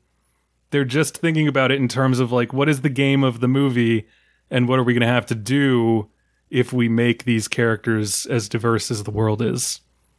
Well, something else to, to take into consideration. I mean, you know, I've talked to a lot of of minority writers and, and creators, and you know, I, I never say that the disability fight is the same as being black in America or any of that. It's analogous. It is not the same. Um, but but they'll be the first to say like the issues that you guys are bringing up with disability representation are stuff that we were talking about with regards to black representation or representation of women. And I feel like all film movements are cyclical. You know, we just repeat the same problems over and over again. And, you know, it took a long time for meet for Hollywood to allow black women leads, to allow, you know, Asian leads, as we're, we're seeing with, with Shang-Chi coming up. You know, so I think that it's probably gonna we're, we're gonna go down the same path. You know, eventually we're gonna get more disabled leads of color, but it's gonna take there being far more creatives behind the camera to kind of make that happen. I think of Jenny Gold's documentary Cinemability, which is a great starter doc if you want to find out about the history of disability in this in, in entertainment. Um, spoiler alert: it's all bad. Uh, but but um, they interview William H Macy, and he says that he was talking about writing a script, and somebody, uh, uh, Jenny Gold, asked him why he didn't include disabled people, and he said you know, he's all, oh, I feel really stupid saying this, but I just didn't think of it. I thought of someone that looked like me. And that's, I think, the sad fact of having so many creators who are not disabled telling these Yep. stories is that they can't think past themselves. Well, also, even if they mm-hmm. can't, like, I, you know, I used to write. I say used to because I haven't done it in like a year, and I'm not going to lie to you people. But like, I I let someone read a story of mine once, and they're like, "Well, you're, you know, your pro- your protagonist is like a white cis het male," and I looked at them and I was like, "Yeah." I'm like Right? 25. 101. I'm 25 years old. Who would you like me to write about? Like, I don't have the time to like go out and like you know follow a community around or any like. And even if I did, do you re- is it really? Do you want me to do this? Like, you know, who do you think I would be most comfortable writing as? And if you were to read a book that I wrote that had a different kind of character in it, would you feel comfortable knowing that I'd written them? And they were like, okay, that's a point. That's a good point. I was like, all right, thank you. Like, it's just it it is that kind of thing. Or like, I just I don't I don't know that I'd feel comfortable attempting to do that. I read a book written. I've read I've read many books written by men who are writing as women in their books, and it always to me is like you know I'm reading it and I'm like. All right, this is now also a tightrope walk in addition to being, you know, a novel about you know, a girl who's a clone who's trying to prove her humanity to her, you know, school in the English countryside, you know, because like if this guy fucks up hard, you know, there's Twitter accounts that will rip this book apart. If it makes you feel any better, Brian, every character that I've ever written uh, from a creative perspective is like a white Jewish girl from Long Island. Like, that's all I, like, know. this is the thing. I could I could write different white men. Like that's fine. It doesn't have to be a guy who grew up in like the mid-Atlantic states. Like I could do I could probably do, convincingly do a Texan as well. But like just outside of that, I'm just that's like first if I ever tried, I would probably have to like commit ritual suicide to atone for it. Like that's Well, just I- I think- it's like too close to minstrelly. I minst, minstrel Menstruating. no minstrelry. You know? Minstrelsy. Yes, thank you. I couldn't think of how to turn the term minstrel into an adjective, apparently. But yeah, it's just like no one wants that. Like, we shouldn't want that. What we should want is what you were saying, Kristen, which is just to have those people have access to the space so they can tell those stories because that's the best kind of of um what's the word I'm looking for? representation that that is that is available to us is to actually get the get the truth from the people who live it. Well, that's that that's what the choir teacher is asking Ruby, right? Is Right. you know, there's there's a lot of pretty voices, but not all of them have something to say, and you know. wh- What what makes you different? And you know, uh, different could be that you're a really extraordinary writer, right? That could be different, right? Or you could have a perspective that is unique, um, things of that nature. Uh, maybe you're, you know, your upbringing was different or whatever you know and and this gets dangerously close to kind of that thing that we were talking about though where it's like oh your disability is your superpower right, Right. and it's like that's that's not exactly what what he's saying but it gets close to that in a way that's kind of sticky and and icky and makes people go oh i have to have something wrong with me to like you know be a writer and it's like no that's not what we're saying That whole like we're tap saying- into your pain, you know, oh Kurt Cobain Yeah. didn't take, you know, medicine because he didn't want to staunch his genius or whatever. You mm-hmm. know, I had friends who who legitimately were prescribed lithium who didn't want to take it because they were like, it's not going to make me my authentic self. And I was like, you're going to die in four months if you don't start taking your fucking lithium. So maybe you should take your fucking lithium. anyway, uh, if you are listening to this, you know who you are. I'm very glad you're still around. Um, no, I it, it is. I liked. I and one of the things I said when I was giving my nutshell thoughts was that uh, Mr. V, as he is told in the or called by the people in the movie who know that they can't navigate his name, um, he he is really good at not falling into a lot of the traps of the teacher that you would usually see in a movie like this. He's not overly aggressive. He is understanding and but will put his foot down to the point that he knows it's like a productive thing to do. Yep. But you know, when he learns when he learns new information, he realizes like, all right, I should like we can grant a little leeway here. Like this kid is clearly going through some stuff. And I like that he pinpoints that she is still operating at a level removed from her true self because as she said when she first went to school, she talked different because mm-hmm. she'd been socialized in an environment with people who you know didn't speak full verbal english and so she she sounded like a deaf person. And he can kind of key into the fact that that recovering from that and the social ostracization she'd received from that made her a timid soul. But like he points out like these songs do not require timidity. These songs need to be belted out. And i don't need you to like you know cry goodwill hunting style to realize you know that it's not your fault. I need you to at least tap into like the primal animal that all the other people don't have an issue tapping into because they've never had to retreat from social life in order to feel you know safe. Well, it, it, it's interesting because he mentions, you know, i- i- his fire back to her that you know she was bullied for for talking funny is, oh yeah, you you think you're the only one, and it's like, oh.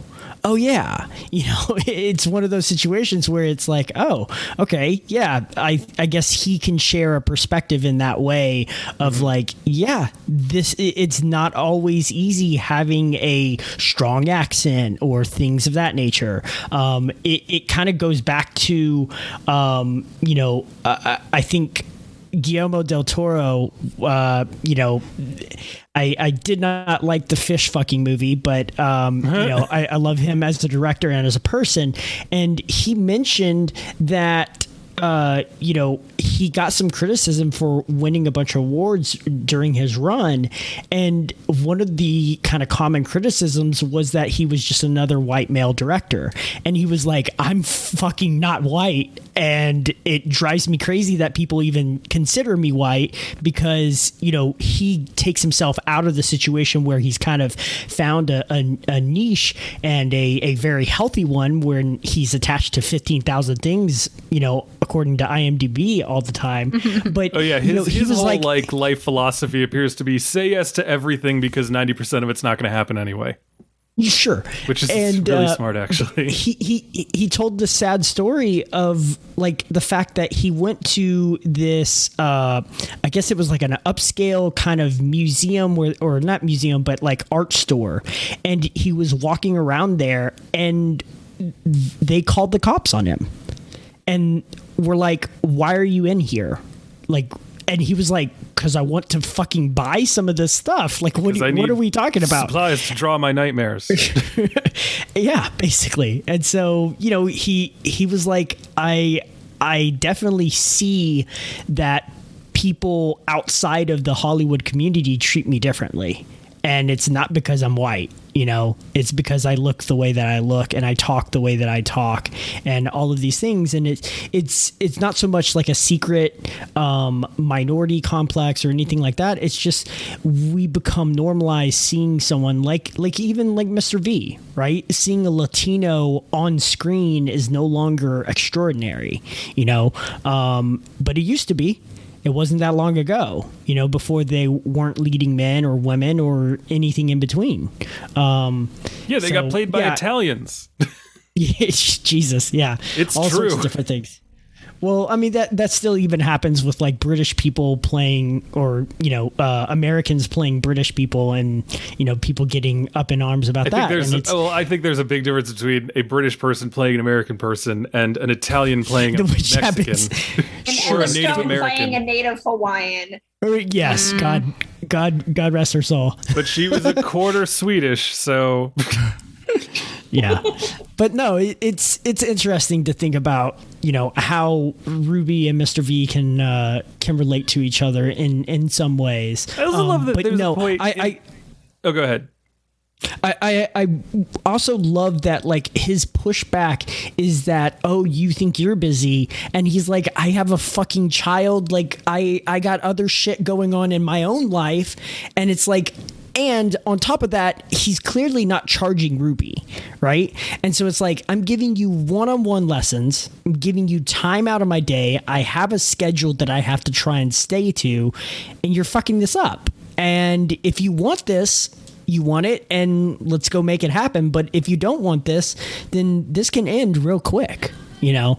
And so i i like that his his firmness not only does it get through to her but it also makes her realize like how much she actually enjoys this. And when it's threatened how much she'll kind of fight for it in certain ways.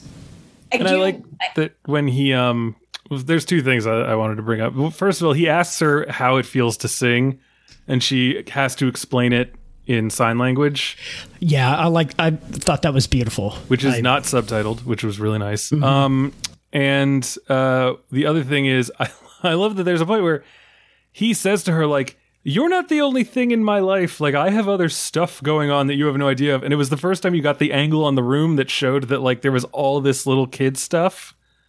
I love the way that's filmed. to was be like, just- was that always there? Right. I was just like, Yeah. uh, I don't remember seeing that. And the funny thing is that he has this toy that is my well, like my daughter has the same toy. And it's um my least favorite of all of her toys because it's the thing that she has that I dislike the most, but that she likes the most. So like there's Okay. toys that she has that I hate, but she also seems to hate, which is great. But this is the one that's in the center of that Venn diagram. It's this little dog that is made completely of plastic and its back is a xylophone. And it is impractical, it is incredibly loud, and she loves it and she carries it everywhere. i assume this dog is a is a sausage dog Yeah, it's it's kind of built like a sausage dog, yeah. okay It's like not fully a dachshund. It's it's just like, you know, generic cartoony dog, but it's definitely of a dachshund like family. okay And it's because i was feet thinking it would wheels, be so you can pull it around Yeah. on its wheel feet. Ugh, anyway.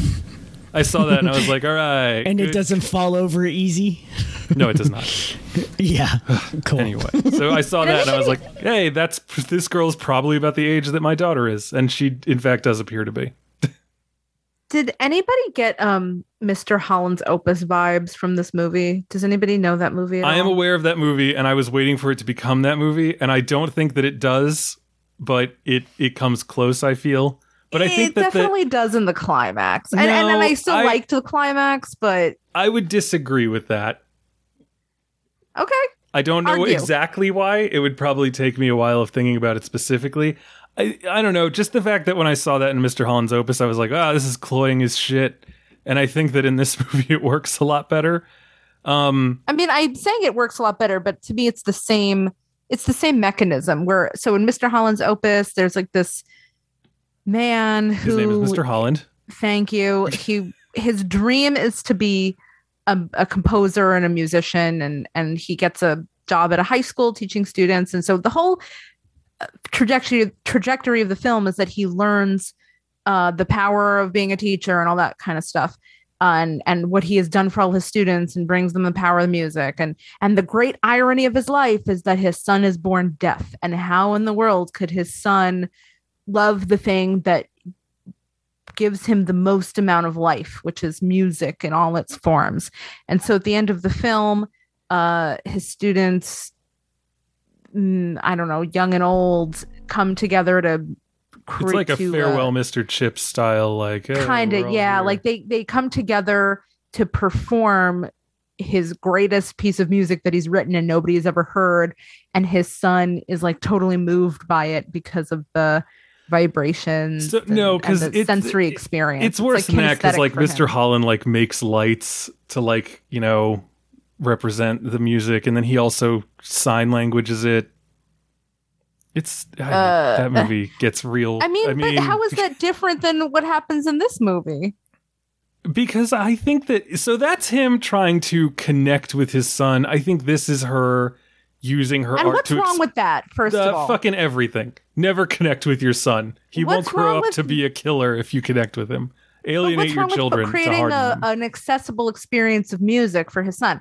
I'm not saying that that is like a bad thing. I'm just saying that that is the the whole point of that movie was like, oh, it's so ironic that the this man who loves music has a child that can't be who he wants it to be and Well, so that's funny because one of the things I was most worried about in this movie is that, like, in the 15 or 30 second spots that I kept seeing, there was always that scene where Marlee Matlin's like, uh, you know, I, I almost said the thing while pretending to sign, which is crazy. Um, but that just goes for her performance, I suppose. She says, you know, if I was blind, would you choose painting? Because she seems to think that this might be like some level of like teenage rebellion. Mhm. But like that's it. Like that's the only time that that really comes up. And I was worried that was going to be like a huge like blow up thing constantly in this movie is just like, you know, why can't you do something like, you know, painting or photography? Like why does it have to be singing that we can't enjoy? And like there's an underlying sadness to that fact, but it doesn't feel like that's the primary tension. The primary tension is that they need their daughter with them to operate in the world because the world has not made like any accessibility allowances for them. but I do think that the end, which again does work for me, does have the same beats as the end of Mr. Holland's opus. Which but I is- think that the beats are almost entirely aesthetic because like she's basically using she's singing that song as a means of escaping from her family, not to connect with them because she's already very connected with them. And she begins signing it and p- seems pointedly to be signing the part where she's explaining like why she's got to go. And so it's not her, you know, it's not Mr. Holland finally like being able to to reach Cole. Why do I remember his son's name? Um, why Jesus. you know why? Because he fucking he's singing the song "Beautiful, Beautiful, Beautiful, Beautiful Boy," and then he changes boy to Cole, and it always annoyed the shit out of me. Oh my god, it stuck in your brain for Yes, 20 years. like a splinter. It's been more than twenty years probably since I've seen I that movie. I think it came out like 94. Yeah, I probably saw it around then, to be completely honest. But anyway, it's uh, it just feels like it's her liberation and finally able to explain to her parents exactly what she feels and how she's got to leave and them seeing her up there and seeing just the way her posture changes. And then you know the lyrics of the song and everything i think that there is a thematic difference that makes the scene more They're finally more connecting over a, They're- a but the passion that is not shared. No, the connection is just the ability to communicate. It's not like, oh, I finally understand why this means so much to you and how powerful it is. It's okay, right, she's got to go. Like it's the thing that allows them to cut the the cord and to to reach out and begin to let her be independent and for them to find their independence from her and their their place in the world without having to rely on her her the, the children. And there's a reason I think that then shows the entire summer of them together and they've got, you know, a deckhand who is not great at being a deckhand but at least speaks in sign language. So, you know, they've got that going for them.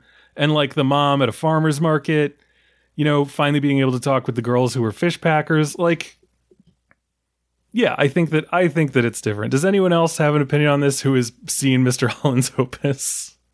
I can't remember that fucking movie. I've never seen it. I just know that it was a joke that a lot of people just put tacked it at the end of things in the 90s. And I was supposed to get it, but I didn't because I didn't see it. That movie, I, I will say, I that is- remember too much of that movie. I remember the name of the the the, the high school girl or the college Mr. girl Holland? that he has a like, Rowena. emotional affair with. Yes, it's fucking Rowena. Okay, I will say, what a this name! movie. I saw this movie when I was 14, and I truly still feel this way. It is one of the most depressing movies I've ever seen in my life. I first saw it during like a very bad depressive episode I was having. That is Um, problem.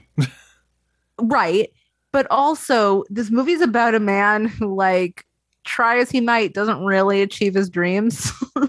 And like he accepts a consolation instead. At least that's how i read it. I still kind of read it read it that way because i'm very um right, because it's like, not even like a person but it, it's not even like a it's a wonderful life thing like where you know he's just not really been understanding how good he's got it. You know he's got he, he has this like image but he should re- like mr holland's opus is like at the end of the day he's not entirely wrong.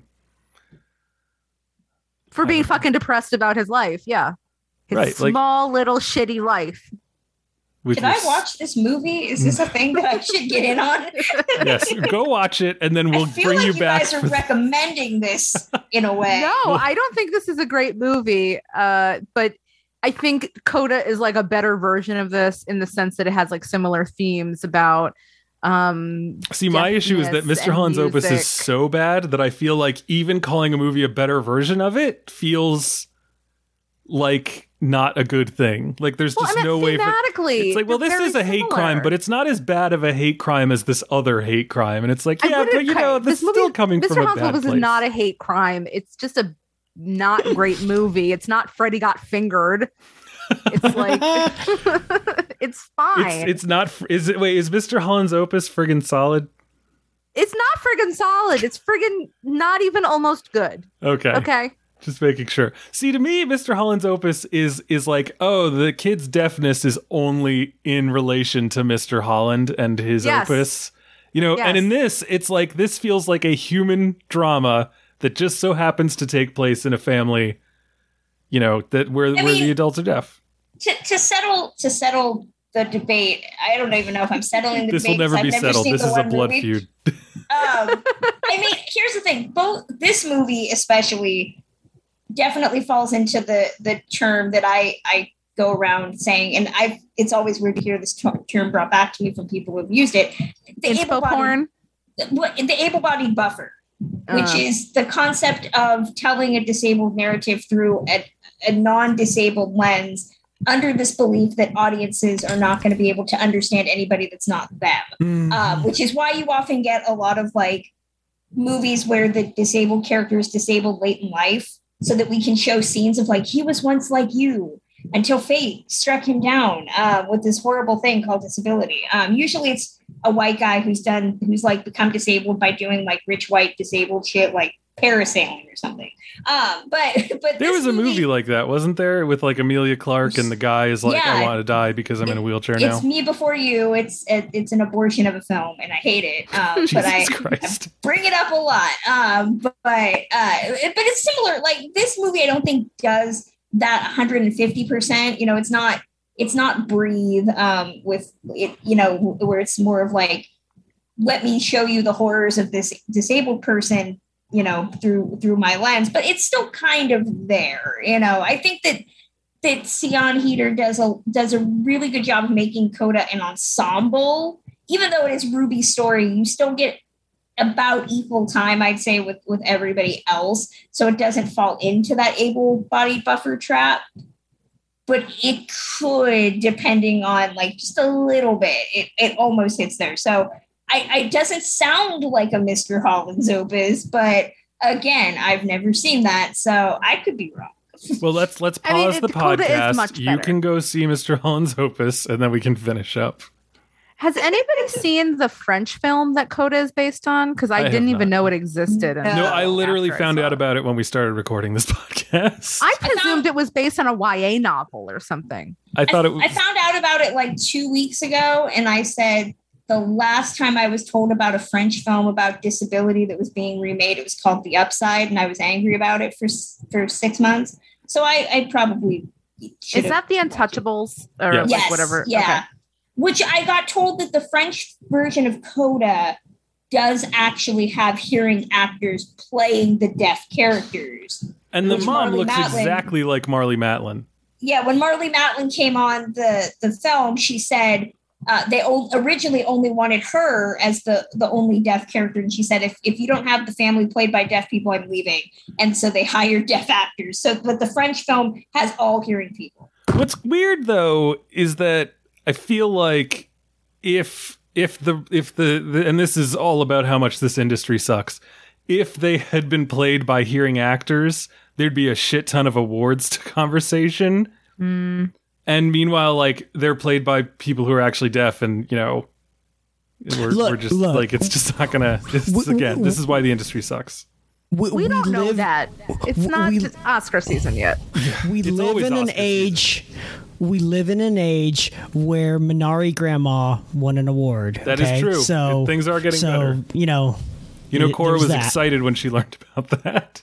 I can, if we want to, if we want to talk Oscars, like I can see a narrative being built here, considering Marlee Matlin was the first, Oh, yeah. and as of right now, still the only deaf or disabled uh, deaf performer to have won an Oscar. She's not the only disabled performer, um, but but so I could see them kind of being like, this could undo if you know five decades of ableism you know um, until until the version of green book or something comes along um, and then we we undo all this progress. So oh no. i mean i can see it. I can see it happening. And i mean honestly i've i've been very vocal about last year's oscars um, and how that fucking octopus ruined Oh, best fuck that fucking octopus. exactly Okay, Well, wait a the second. octopus That is should have been dead. Crip Camp's movie. I'm What sorry. is the- exactly What is the what? The fucking octopus. octopus my, he doesn't my know anything. He doesn't know Handmaiden? anything about the. No, he doesn't know anything about the Okay, so Oscars. there's he doesn't man that watch wanted them. a fucking octopus, and he won an Oscar. For wanting to Because he fuck an was drool- octopus. Yes. Yes. But the, here's the thing: the octopus Here's- dies. Spoiler alert. From getting That's the octopus die. No, no, like, like, This is not Mr. Hands. Okay. This is yeah, like a, a man who made a documentary about a fucking octopus that he was like romanticizing. He to- was sexually ex- obsessed with an octopus. not literally, I mean, but it's like, you can say it's not sexual, but it's sexual. Like, I mean, yeah, it's I need- erotic. I, I will say need- it's erotic. Someone- it on. I need someone right now to tell me: is are we literally saying he wanted to have sex with an octopus, or is this like when my shitty friends are like, "I want to have sex with his pizza. It's so good." Subtext. Okay, I think he wanted to have sex with the octopus. I mean, He loved this octopus. Let's just say. Romantic. not enough though to save its life at the end. Just How did saying. what Uh, did he? How did he? How did he have the opportunity to save the octopus's life? Okay, because the whole point of the movie is like his like he's watching the octopus live its octopus life in the wild. And he's like, I can't interfere with what is happening to this octopus, even though I'm like following it around and filming it and profiting off its life. And then like nature shit happens and the octopus dies. And he's like, I could save it, but that would require me interfering. And it dies. Um, but then he won an Oscar, so like I, its life meant something, I guess. Yeah, this movie sucked, and I, I was was- so boring, and I fell asleep. Okay, so I n- now that we now that I have to know about that, now that that's in my brain forever, just like Rowena and beautiful, beautiful, beautiful, beautiful Cole, It's not. I don't know if it's as compelling as Mr. Holland's opus, but because you've seen the man who wants to fuck an octopus, but you have not seen the man who makes a, a laser light show to show his son the beauty of music. Um, but why are we talking about this octopus movie? Because Okay, it so ruins I- something. Because it won it won best documentary over Crip Camp, which was the the documentary about um, Camp Jened, which was a camp for people with disabilities, and these these people who attended this camp eventually ended up creating the disability rights movement in the 1970s. Um, and it should have won. It's directed by a, a disabled filmmaker. Um, and they made a big deal about how it was the first time in the Oscars history they built a ramp on the stage. Um, so they were violating federal law since the 20s. Um, well, maybe not the 20s. Okay, since the 90s. Um, but but the point is, is considering that last year we came so close to winning an Oscar as a you know part of the disabled community to the point that they had Marlee Matlin do the award because like you know I guess I guess the the deaf winner can only show up when there's a disabled movie being nominated. Which by so the this way, this is one of those things where they were like so sure that that it was going to win that they like built the thing around it. I don't think they were that don't think they sure. were sure, It's, no. it's, it's legally they had. it's optics. No, no, I mean the Marlee Matlin choice Yeah, I think Yes. it was it was a good look for that. Like They they, were like- kind of had to. because that they did that to another movie, didn't? It wasn't that a big thing at the Oscars. As it everyone's was like, oh, gonna this- be the um the Anthony Hopkins like yeah, they Chadwick hoped at the end thing. that Best Actor was going to go to Chadwick Boseman. Oh, Um, right, and that's why it was like the last thing of the night, and Yeah. instead it went to Anthony Hopkins. Yeah, who but- wasn't but there Mar- because he's like 81. Yeah, But Marlee Matlin, uh, you know, has said that she asks every year for the Academy Awards to invite her to present because she is an Oscar winner. And they told her, no, you're not in a movie. You have to be on everybody's lips. Like people have to be talking about you. You're not relevant. Um, and then they bring her on to present because they assume that you know the disabled movie is going to win. Um, so it was a bit, it was a bit upsetting. But I feel like we're getting closer to another win. So I would love Coda to maybe finally kind of tip that back uh, into getting better with the representation. But, you know, we've been wrong about how far the Academy has progressed. Yeah, I mean, I I Not really don't think that. Hmm. I really think Crip Camp should have won. I was screaming that for a year before the Oscars, but by that point, it was starting to get kind of clear that the Octopus movie was was getting a lot of I don't know, like sleeper buzz or Yeah, word of apparently mouth. This guy wanted a fucking octopus. I mean, it was because it was a fucking Netflix movie during a pandemic year, and everybody happened to see it, and also like Well- the Oscar voters. Well, Or, Crip Camp was a Netflix movie. oh, that's true too. I don't can, know. I can tell you. I mean, a lot of what I I heard from people in the, the Oscar community was that they were charmed by the octopus movie. Oh, you know, Eat um, shit. it was it was cute. It was you know, and I think there's still this stigma, and I think Coda unfortunately is starting to fall into that trap because of so many decades of of of disability and deaf representation being inspirational or Mhm. you know edutainment um, or kind of like a message mhm. movie i think there's still this stigma unfortunately that this movie is like the equivalent of eating your vegetables you know Uh-huh. and It's gonna take work. exactly exactly like you have to it's going to preach to you and tell you that you're a shitty person or something um, and and i think that that's going to take some time to get people to stop thinking that way and i and i hope it's sooner rather than later um, because these are the movies that at least people with disabilities want to see. You know, less million dollar babies um, and more more Ugh. of this. Uh, yeah, don't get me started on Clint in that movie. Um, but but I, I think that that's unfortunately the trap that audiences are still that that part of that ableist part of their brain is still kind of working at like oh the movie about the deaf family like it's gonna be depressing or it's gonna make Mhm. me feel bad. Like I'm not gonna see that. Mhm. Yeah, I, I mean, but I, think- just Oh, heard that this guy wanted to fuck an octopus, and I feel like at the end of the day, if I if I'm a busy you know Oscar voter and I you know have like waited till the last day to see the documentaries because let's face it, they're the documentaries. I'm gonna I'm gonna watch this guy want to fuck an octopus. What? No, this movie sucked. Crip See, that's the is thing like is a I great wouldn't notice that or I wouldn't realize that until I'd already watched it because you people were here screaming at me about a man who wants to fuck an octopus. And I'm a broken human being, and so I would watch that because I am attracted to psychosis. It's not what you think. It really is just a boring movie about some man who thinks nature is cool. It's not. It's not like It wishes it was a movie about a man wanting to fuck an octopus. basically, but it's all it's all in there in the subtext. I mean, this man has an erotic obsession with this octopus. Okay, but see, He's all in right. love Once with it. again, you're making it sound awesome. You just used the word erotic ex- obsession If with an you're a octopus. zoophile, okay, It sure. wishes it was the it wishes it was the fish fucking movie, but it's not. But it also wants to be like arty. See, the so problem is, more I like- found the fish fucking movie to be just awful, and so, but I'm I hate still. the fish fuck movie. I would you people of Earth, if you're listening to this, go listen to our episode about uh that fish fucking movie, which I literally cannot remember the name of. The Shape of Water. That's I the also one. call it the Say, why fish do I fuck keep movie. trying to figure out what the title of that movie is? That's right. I can 'cause I never kept- remember. I had what the I had to title of look it up. I can never remember, and I just call it the fish fuck. I was like gonna say like the Life Aquatic. yeah, the the Shape of Water, which is Bruce Lee uh, told us, you know, water takes the shape of whatever it's in. Be like water. Um, So do farts. it goes into a cup, it becomes the cup. Um, be like water, my friends. Uh, but yeah, what I was gonna say is that movie was terrible.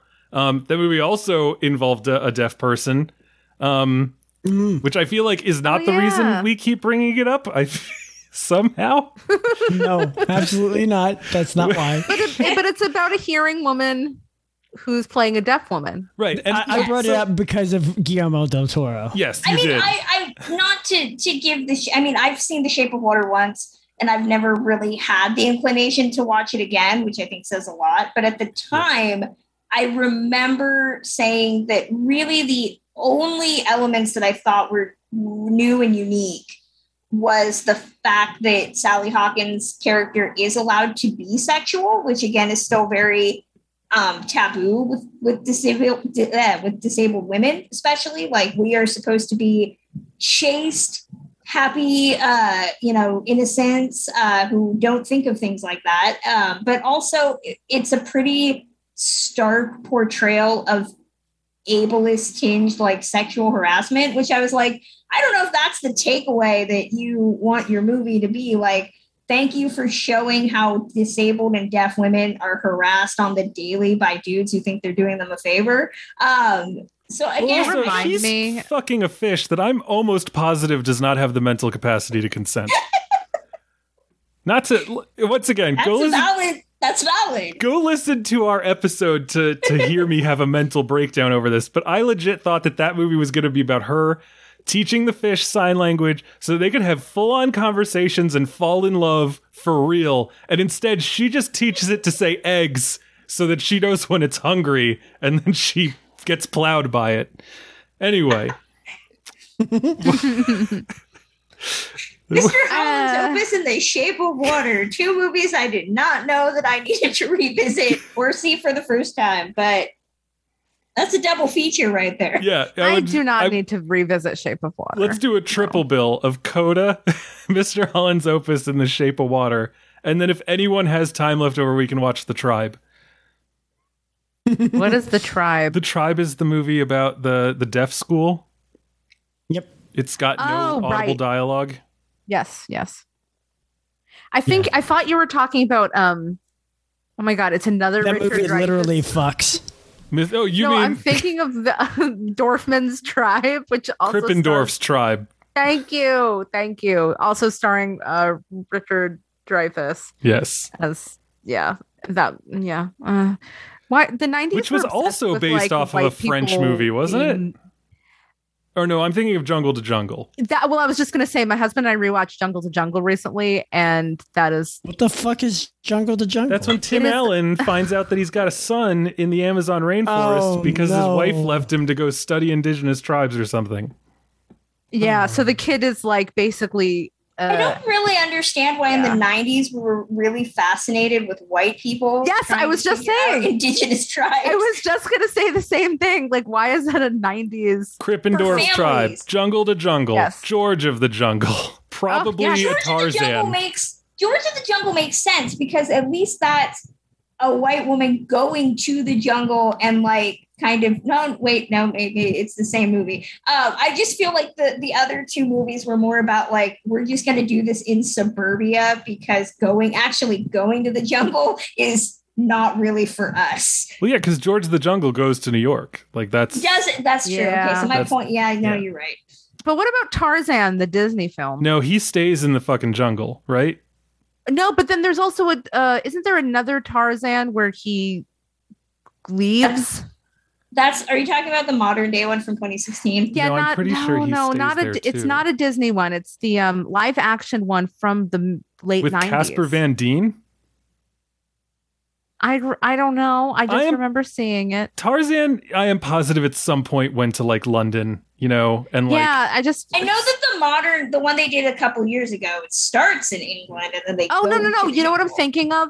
It's a it's a Mowgli movie where Mowgli grows up and goes somewhere Both, else. both characters were written by white colonizing men, so they're essentially the same movie. just like But John Carter of Mars. Uh, what is it called? It's the Jungle Book, but it's like where Mowgli grows up and he falls in love with some white girl. like the Jungle Book, like not the legend continues or something. Like it's, it's something like that where there's a colon. Yes, and that's like another. It's like another one. I just uh I just googled the term adult Mowgli movie and now I'm afraid to look at my Google results. Not Mogul Mowgli. I I don't know. that There's would so be a movie right there, Mogul Mowgli. Like if Mowgli, Mowgli the became, Mogul. Like Elon no, that's Musk a movie. That's a real title coming out. It's uh it's uh oh my god, what's his name? All right, uh, Okay, wait. Hamilton. Nope, nope, because I think I found it. It's the 1994 movie. It's called The Jungle Book, and it says many years later, Mowgli, now an adult, discovers Monkey City. yes, that's Is it. that, is that what we're talking about? Yes, eh, but it's just another one where where you take this trope of an indigenous person or somebody who's like been living in a jungle and then you bring them to like civilization and what hijinks ensue. You know what's funny is so speaking of like movies where like a child character grows up and like is living in the city and then like has to go back. Uh, my ex-wife put on Christopher Robin for our at the time four-year-old daughter because she didn't realize that it wasn't like a Winnie the Pooh movie. It was like a depressed Ewan McGregor has to go back to the Hundred Acre Wood movie. Want to guess if my daughter was into that? I'm Because gonna she's your daughter. That's that's the, as soon as I said it, I was like, actually, It's your daughter loved Minari. she did. I, I will say, I will say though that if we're talking about Christopher Robin and disability representation, um, that movie totally erases actual disabled people because uh, A. A. Milne's daughter uh, actually did have a disability. So Yeah. when they create her, the character for the the movie, they make her able-bodied. How dare Do you they. know what her disability was? Oh gosh, I don't know if she had spina bifida or cerebral palsy. Hmm. it was definitely a physical disability. Um, and yeah, I was. I so then a bunch of people on Twitter tried to shit talk me and be like, "But it's about Christopher Robin, the fictional character," and I was like. Fuck you! It's based on A. A. Milne's life. He had a real disabled daughter. This movie gives Christopher Robin a daughter. Turn it into a boy, and I won't have a problem with it. Hmm. I would Thank agree with that. It would have pissed me off too. It would have. Yeah. That would have bothered me. that that tends to be the i mean as we're talking about coda and the need to inject more disability into movies just in general. I do love that with all the nostalgic ele- reboots that we have going on, that the few movies that like actually had disabled people in the past, quote unquote, um, that's usually the first thing that we remove. Case at not that Fantasy Island, the movie, would have been better um, with with the character of Tattoo, but like out of all the things you took out, that the disabled guy was the thing you removed. Really? Okay. Yeah, that feels wrong. Yeah, well, it, co- it becomes this question of like, is this spectacle like, are we, uh, we, our create, excuse me, our creators using disability as spectacle, and by removing that, is it actually erasure? I, I mean, I do question that sometimes because I'm like, are you casting this person because they, uh, is it's not really for representation? It's to, I don't know, have something like novel but is not casting that person then rem- like removing that from eyesight as well i don't know it's it's a hard line sometimes or it's a it's a difficult line to navigate yeah, like is it better to remove this person who might be offensive or to try to reclaim them in some way? or like just not even reclaim but i don't know offer representation too Yeah. but some but that representation has been in many ways historically uh difficult or offensive or painful but isn't the erasure t- also painful I mean, I, I would think so, but you know, who knows? using that as an example of course like um yeah i was watching a film today called blanca nieves and it's a retelling of of snow white and it does feature Ah, I love that. it's a great movie it's it's really great Yeah. it's everything the artist should have been in my opinion um because it is a silent film but there's a there are the characters who played the um the modern or like the 1920s version of the seven dwarfs they're played by um uh men with dwarfism and Mhm. what I thought was really unique about that film is that Snow White falls in love with one of them. like you have ne- we have never seen a version of Snow White where she falls in love with uh, one of the you know seven dwarves, and it's very rare to see a uh, like an able-bodied person or non-disabled person fall in love with um, a person with a disability on film at large, let alone a person with like uh, who you know who is uh, has dwarfism. So I thought that was really unique. But at the same time, if they um, had cast different actors or like different, you know, because uh, what I'm saying is like a lot of people with dwarfism end up playing characters on TV who are like semi magical to some degree. But if you end up not casting them at all, does that mean you're taking away a job from somebody who would have otherwise played that person? So I think that I, that just reminded me of what you were saying, Kristen, about removing tattoo and what does that mean? Yeah, it's it means it's a, fraught question, and I think that every movie is different. You know, I I definitely remember when um, Snow White, the Kristen Stewart film, came out, and the the big discussion about actually CGIing able-bodied Mhm. regular heighted actors down to play those characters.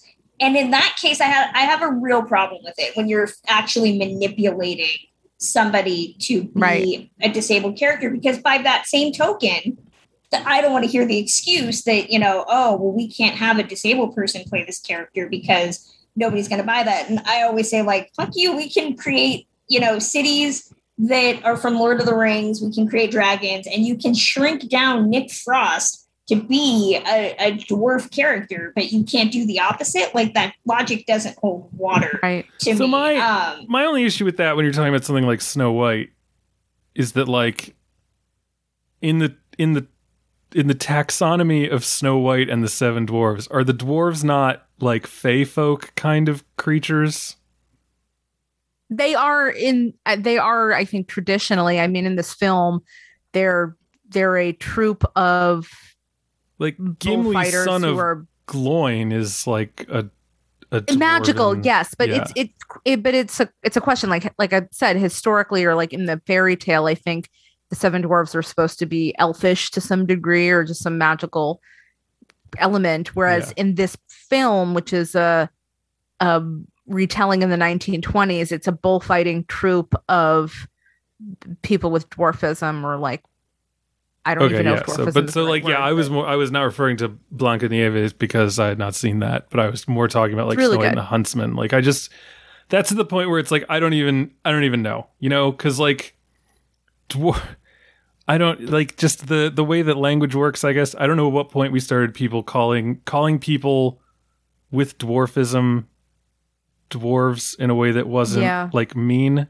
I guess is the way to put it. yeah, like, like- what is the medicalizing language the, versus the common yeah the i mean i think that there's the common parlance for people with who are little i mean it's little person um, Right. or lp so and that's that tends to be with like fairy tale situations i tend to be like what's I, I feel like yeah there is that element of like these are magical characters that don't exist in this realm kind of like gnomes um so it's it's a weird case. Now, to that same by that same token, you know, we they did the other Snow White movie, Mirror Mirror, I think around the same time, and they actually did cast little people to play that type of those types of characters. And I actually thought that was a you know decent use of them because they're not like the Munchkins from the Wizard of Oz. You know, they actually have like names and agency, characterization. Um, but it's still it's again there's so much stickiness i think when it comes to disability um, it's why we need more disabled creatives telling those stories because there's so many ways you can kind of get lost and end up doing dumb Well- stuff where you're like crap i didn't know For Yeah. something and, like and that, disability is not a monolith, right? Like there's so Oh, many yeah, different yeah.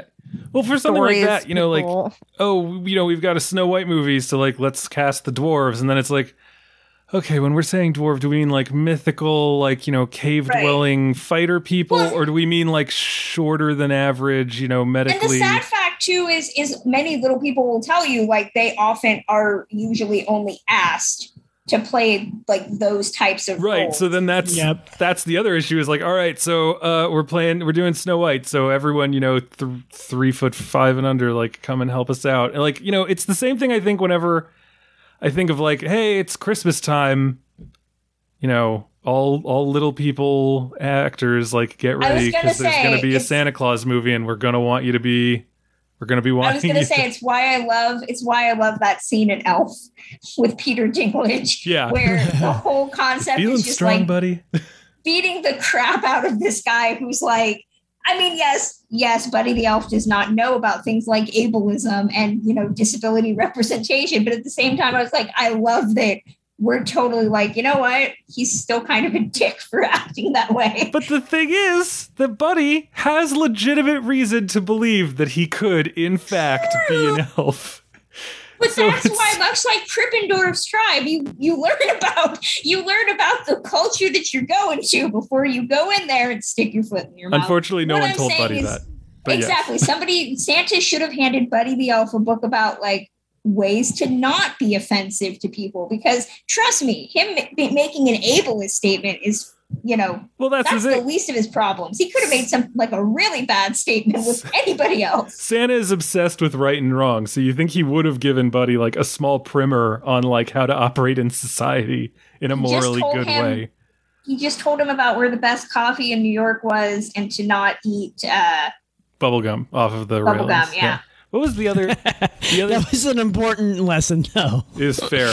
Um, what was I going to say? The the the Santa Claus, the movie The Santa Claus, Oh, kind no. of kind of does that this. because it's just all children. It's Yeah. as the elves, which I thought was actually a, a kind of nice like way to do it.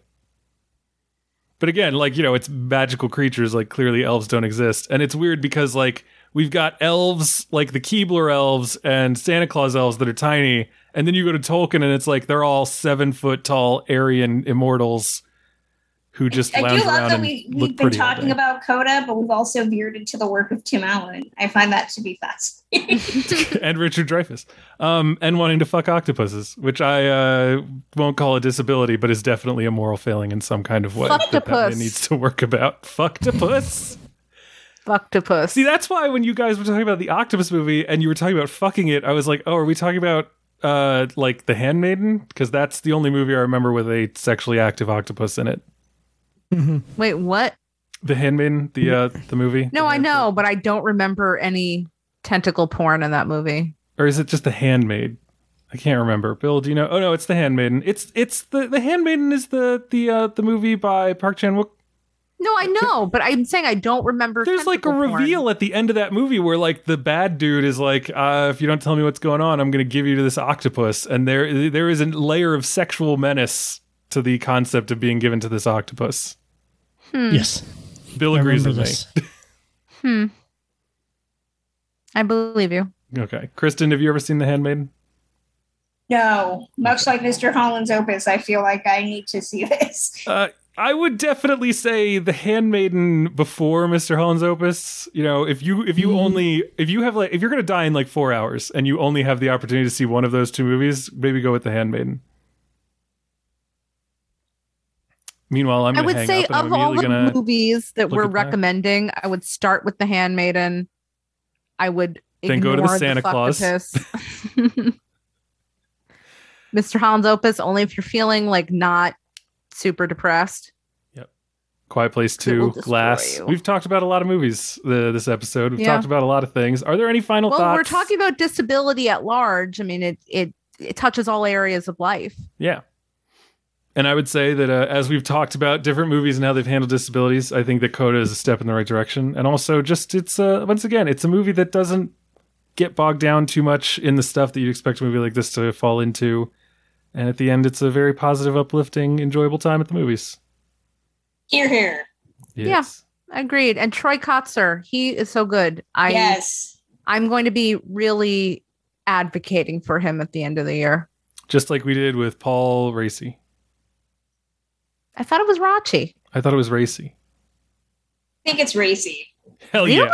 I'm on a name fucking streak this episode. I'm pretty sure it is because I was saying Rachi for a long time and then somebody corrected me.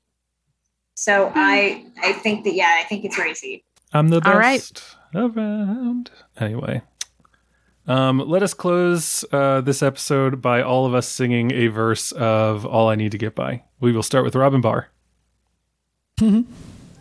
How does that song go again? I was gonna say yeah, I don't remember the words. Uh, a likely story. Anyway, I was about to say uh, one lyric is the title of the song, so there is that as an option. I just know something about Mountain Dew, or maybe it's not something Dew. Never mind.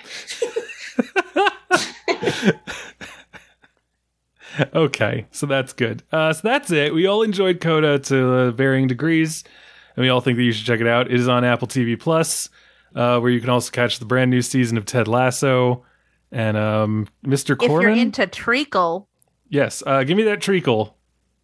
hmm Yeah. It's good treacle. Okay. They had a Christmas episode. It aired in August when it was 90 degrees outside. It was yeah, still it was incredibly touching. terrifyingly. I was getting a toothache watching that episode. Yep. it was good. I like it. Sick. All right. Anyway, um, what are we what are we talking about next week, Ravon? Annette.